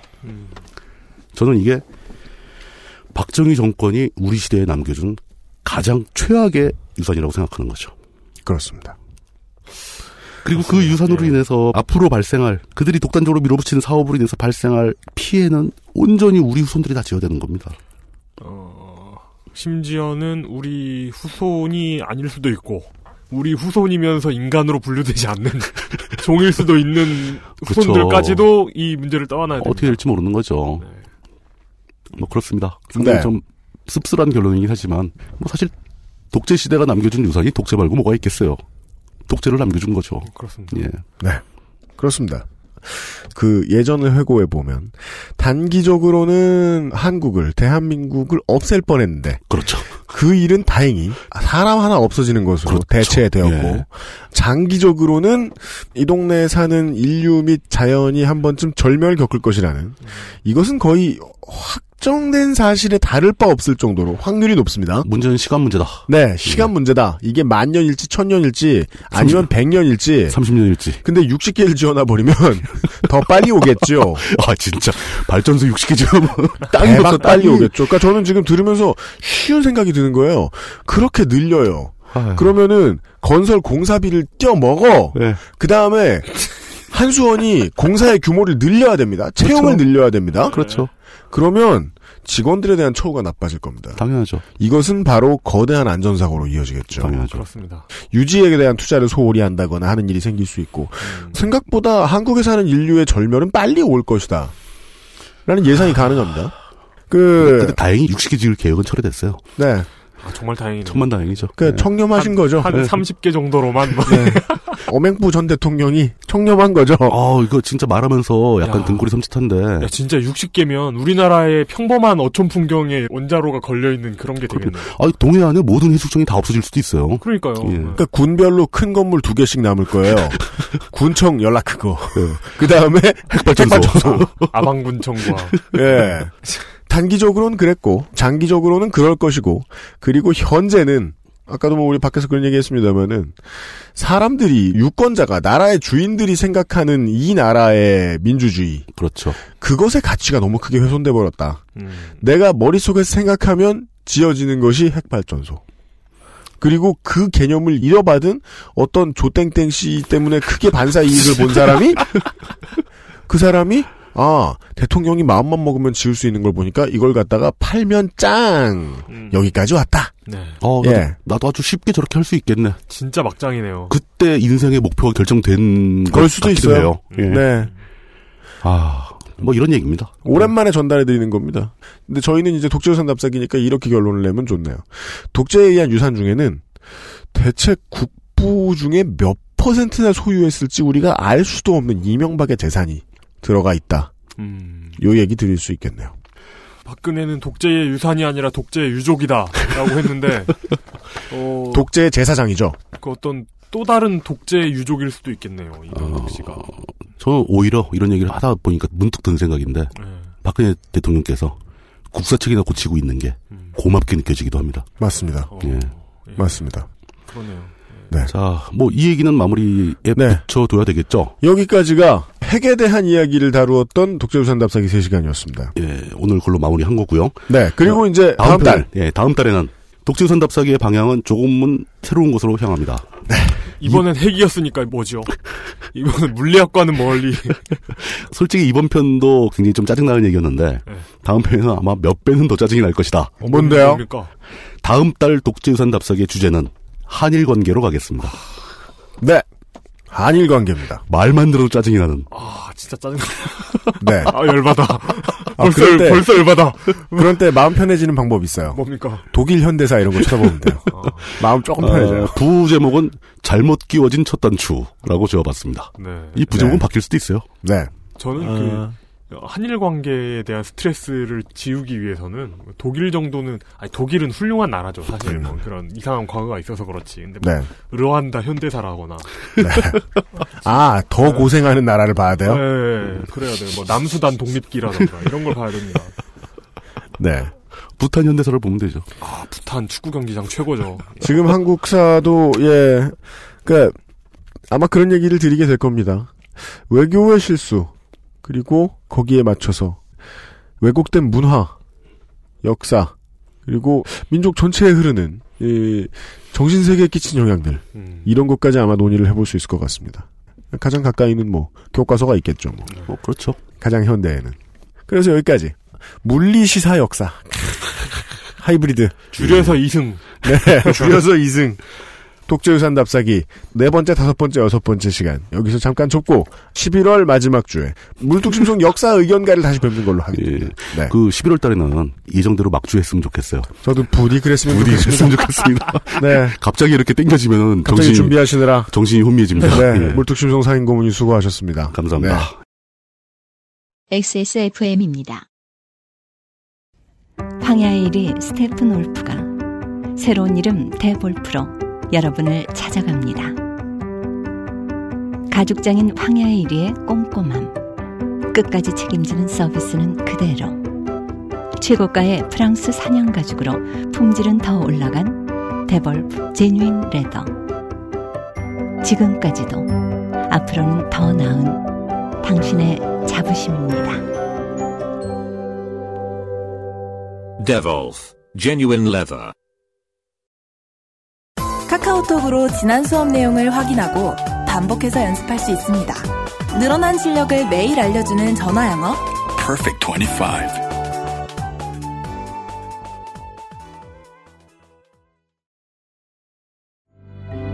정규직의 일자리는 더욱 불안해지는 현 정부의 노동 개혁은 쉬운 해고입니다.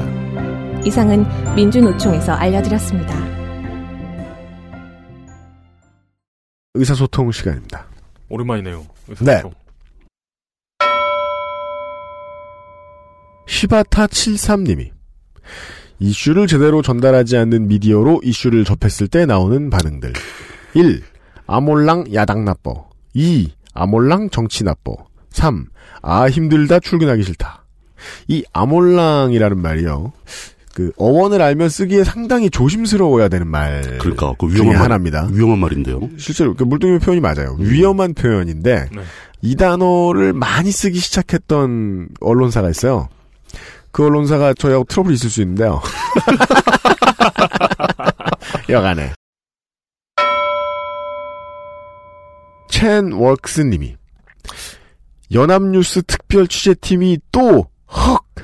야, 이 연합뉴스 진짜 성실하더라. 네, 지지난해에 이용이 파헤쳤던 뉴스원 물고 늘어지기. 아, 이게 진짜 그 소인배가 원한을 품으면 어떻게 되는지.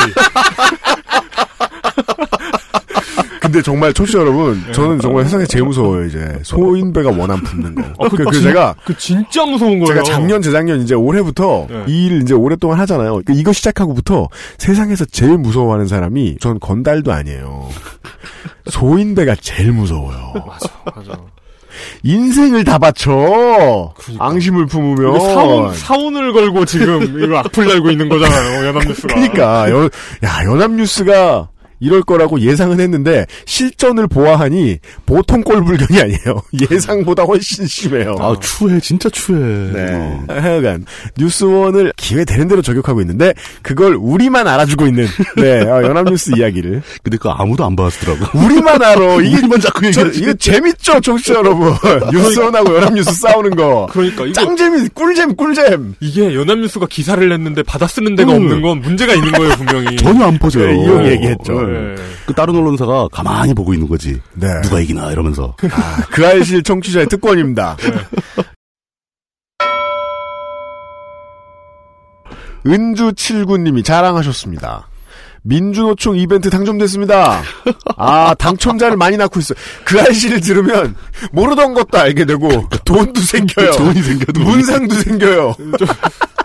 심지어 민주노총이죠. 그걸. 우리 저 기회 되면은 청취자들 중에 일부를 뽑아서 떡을 돌려인 다음에 네. 그 알씨를 들으면 자다가 떡이 생긴다. 정말입니다. 뭐 이런 이런 거 한번 해보죠. 이게 그 이제 노조를 반대하는 분들이 노조가 나한테 뭘 해줬어 이러실 텐데 이분은 할 말이 생겼네요. 퀴즈를 맞추면 문상을 줬어. 네, 해시태그 민주노총 이렇게 달아주셨어요. 네. 심지어 그 당첨됐다고 인증자를 올려주셨는데 민주노총이 무려 페이스북으로 말을 걸어요. 민주노총을 신식으로 바꾸고 있어요 저희가. 그래 진작에 그랬어야지. 네, 아 모던한 민주노총이에요. 끝으로 Wonder at Dawn님이 아 멋있는 말씀을 남겨주셨습니다. 친일파를 걸러내고 일베를 걸러내고 주사파를 걸러내고 이중대를 걸러내고 깨시민을 걸러내고 김치녀를 걸러내고 씹치남을 걸러내고 외노자를 걸러내고 racist를 걸러내고 게이를 걸러내고 개신교를 걸러내고 무슬림을 걸러내고 환빠를 걸러내고 아 매우 느낀 바가 많아요. TK를 걸러내고 전라도를 걸러내고. 그죠? 예. 그럼 남는 데 없습니다. 저는 이 짤막한 트윗에서 느낀 게 정말 많아요.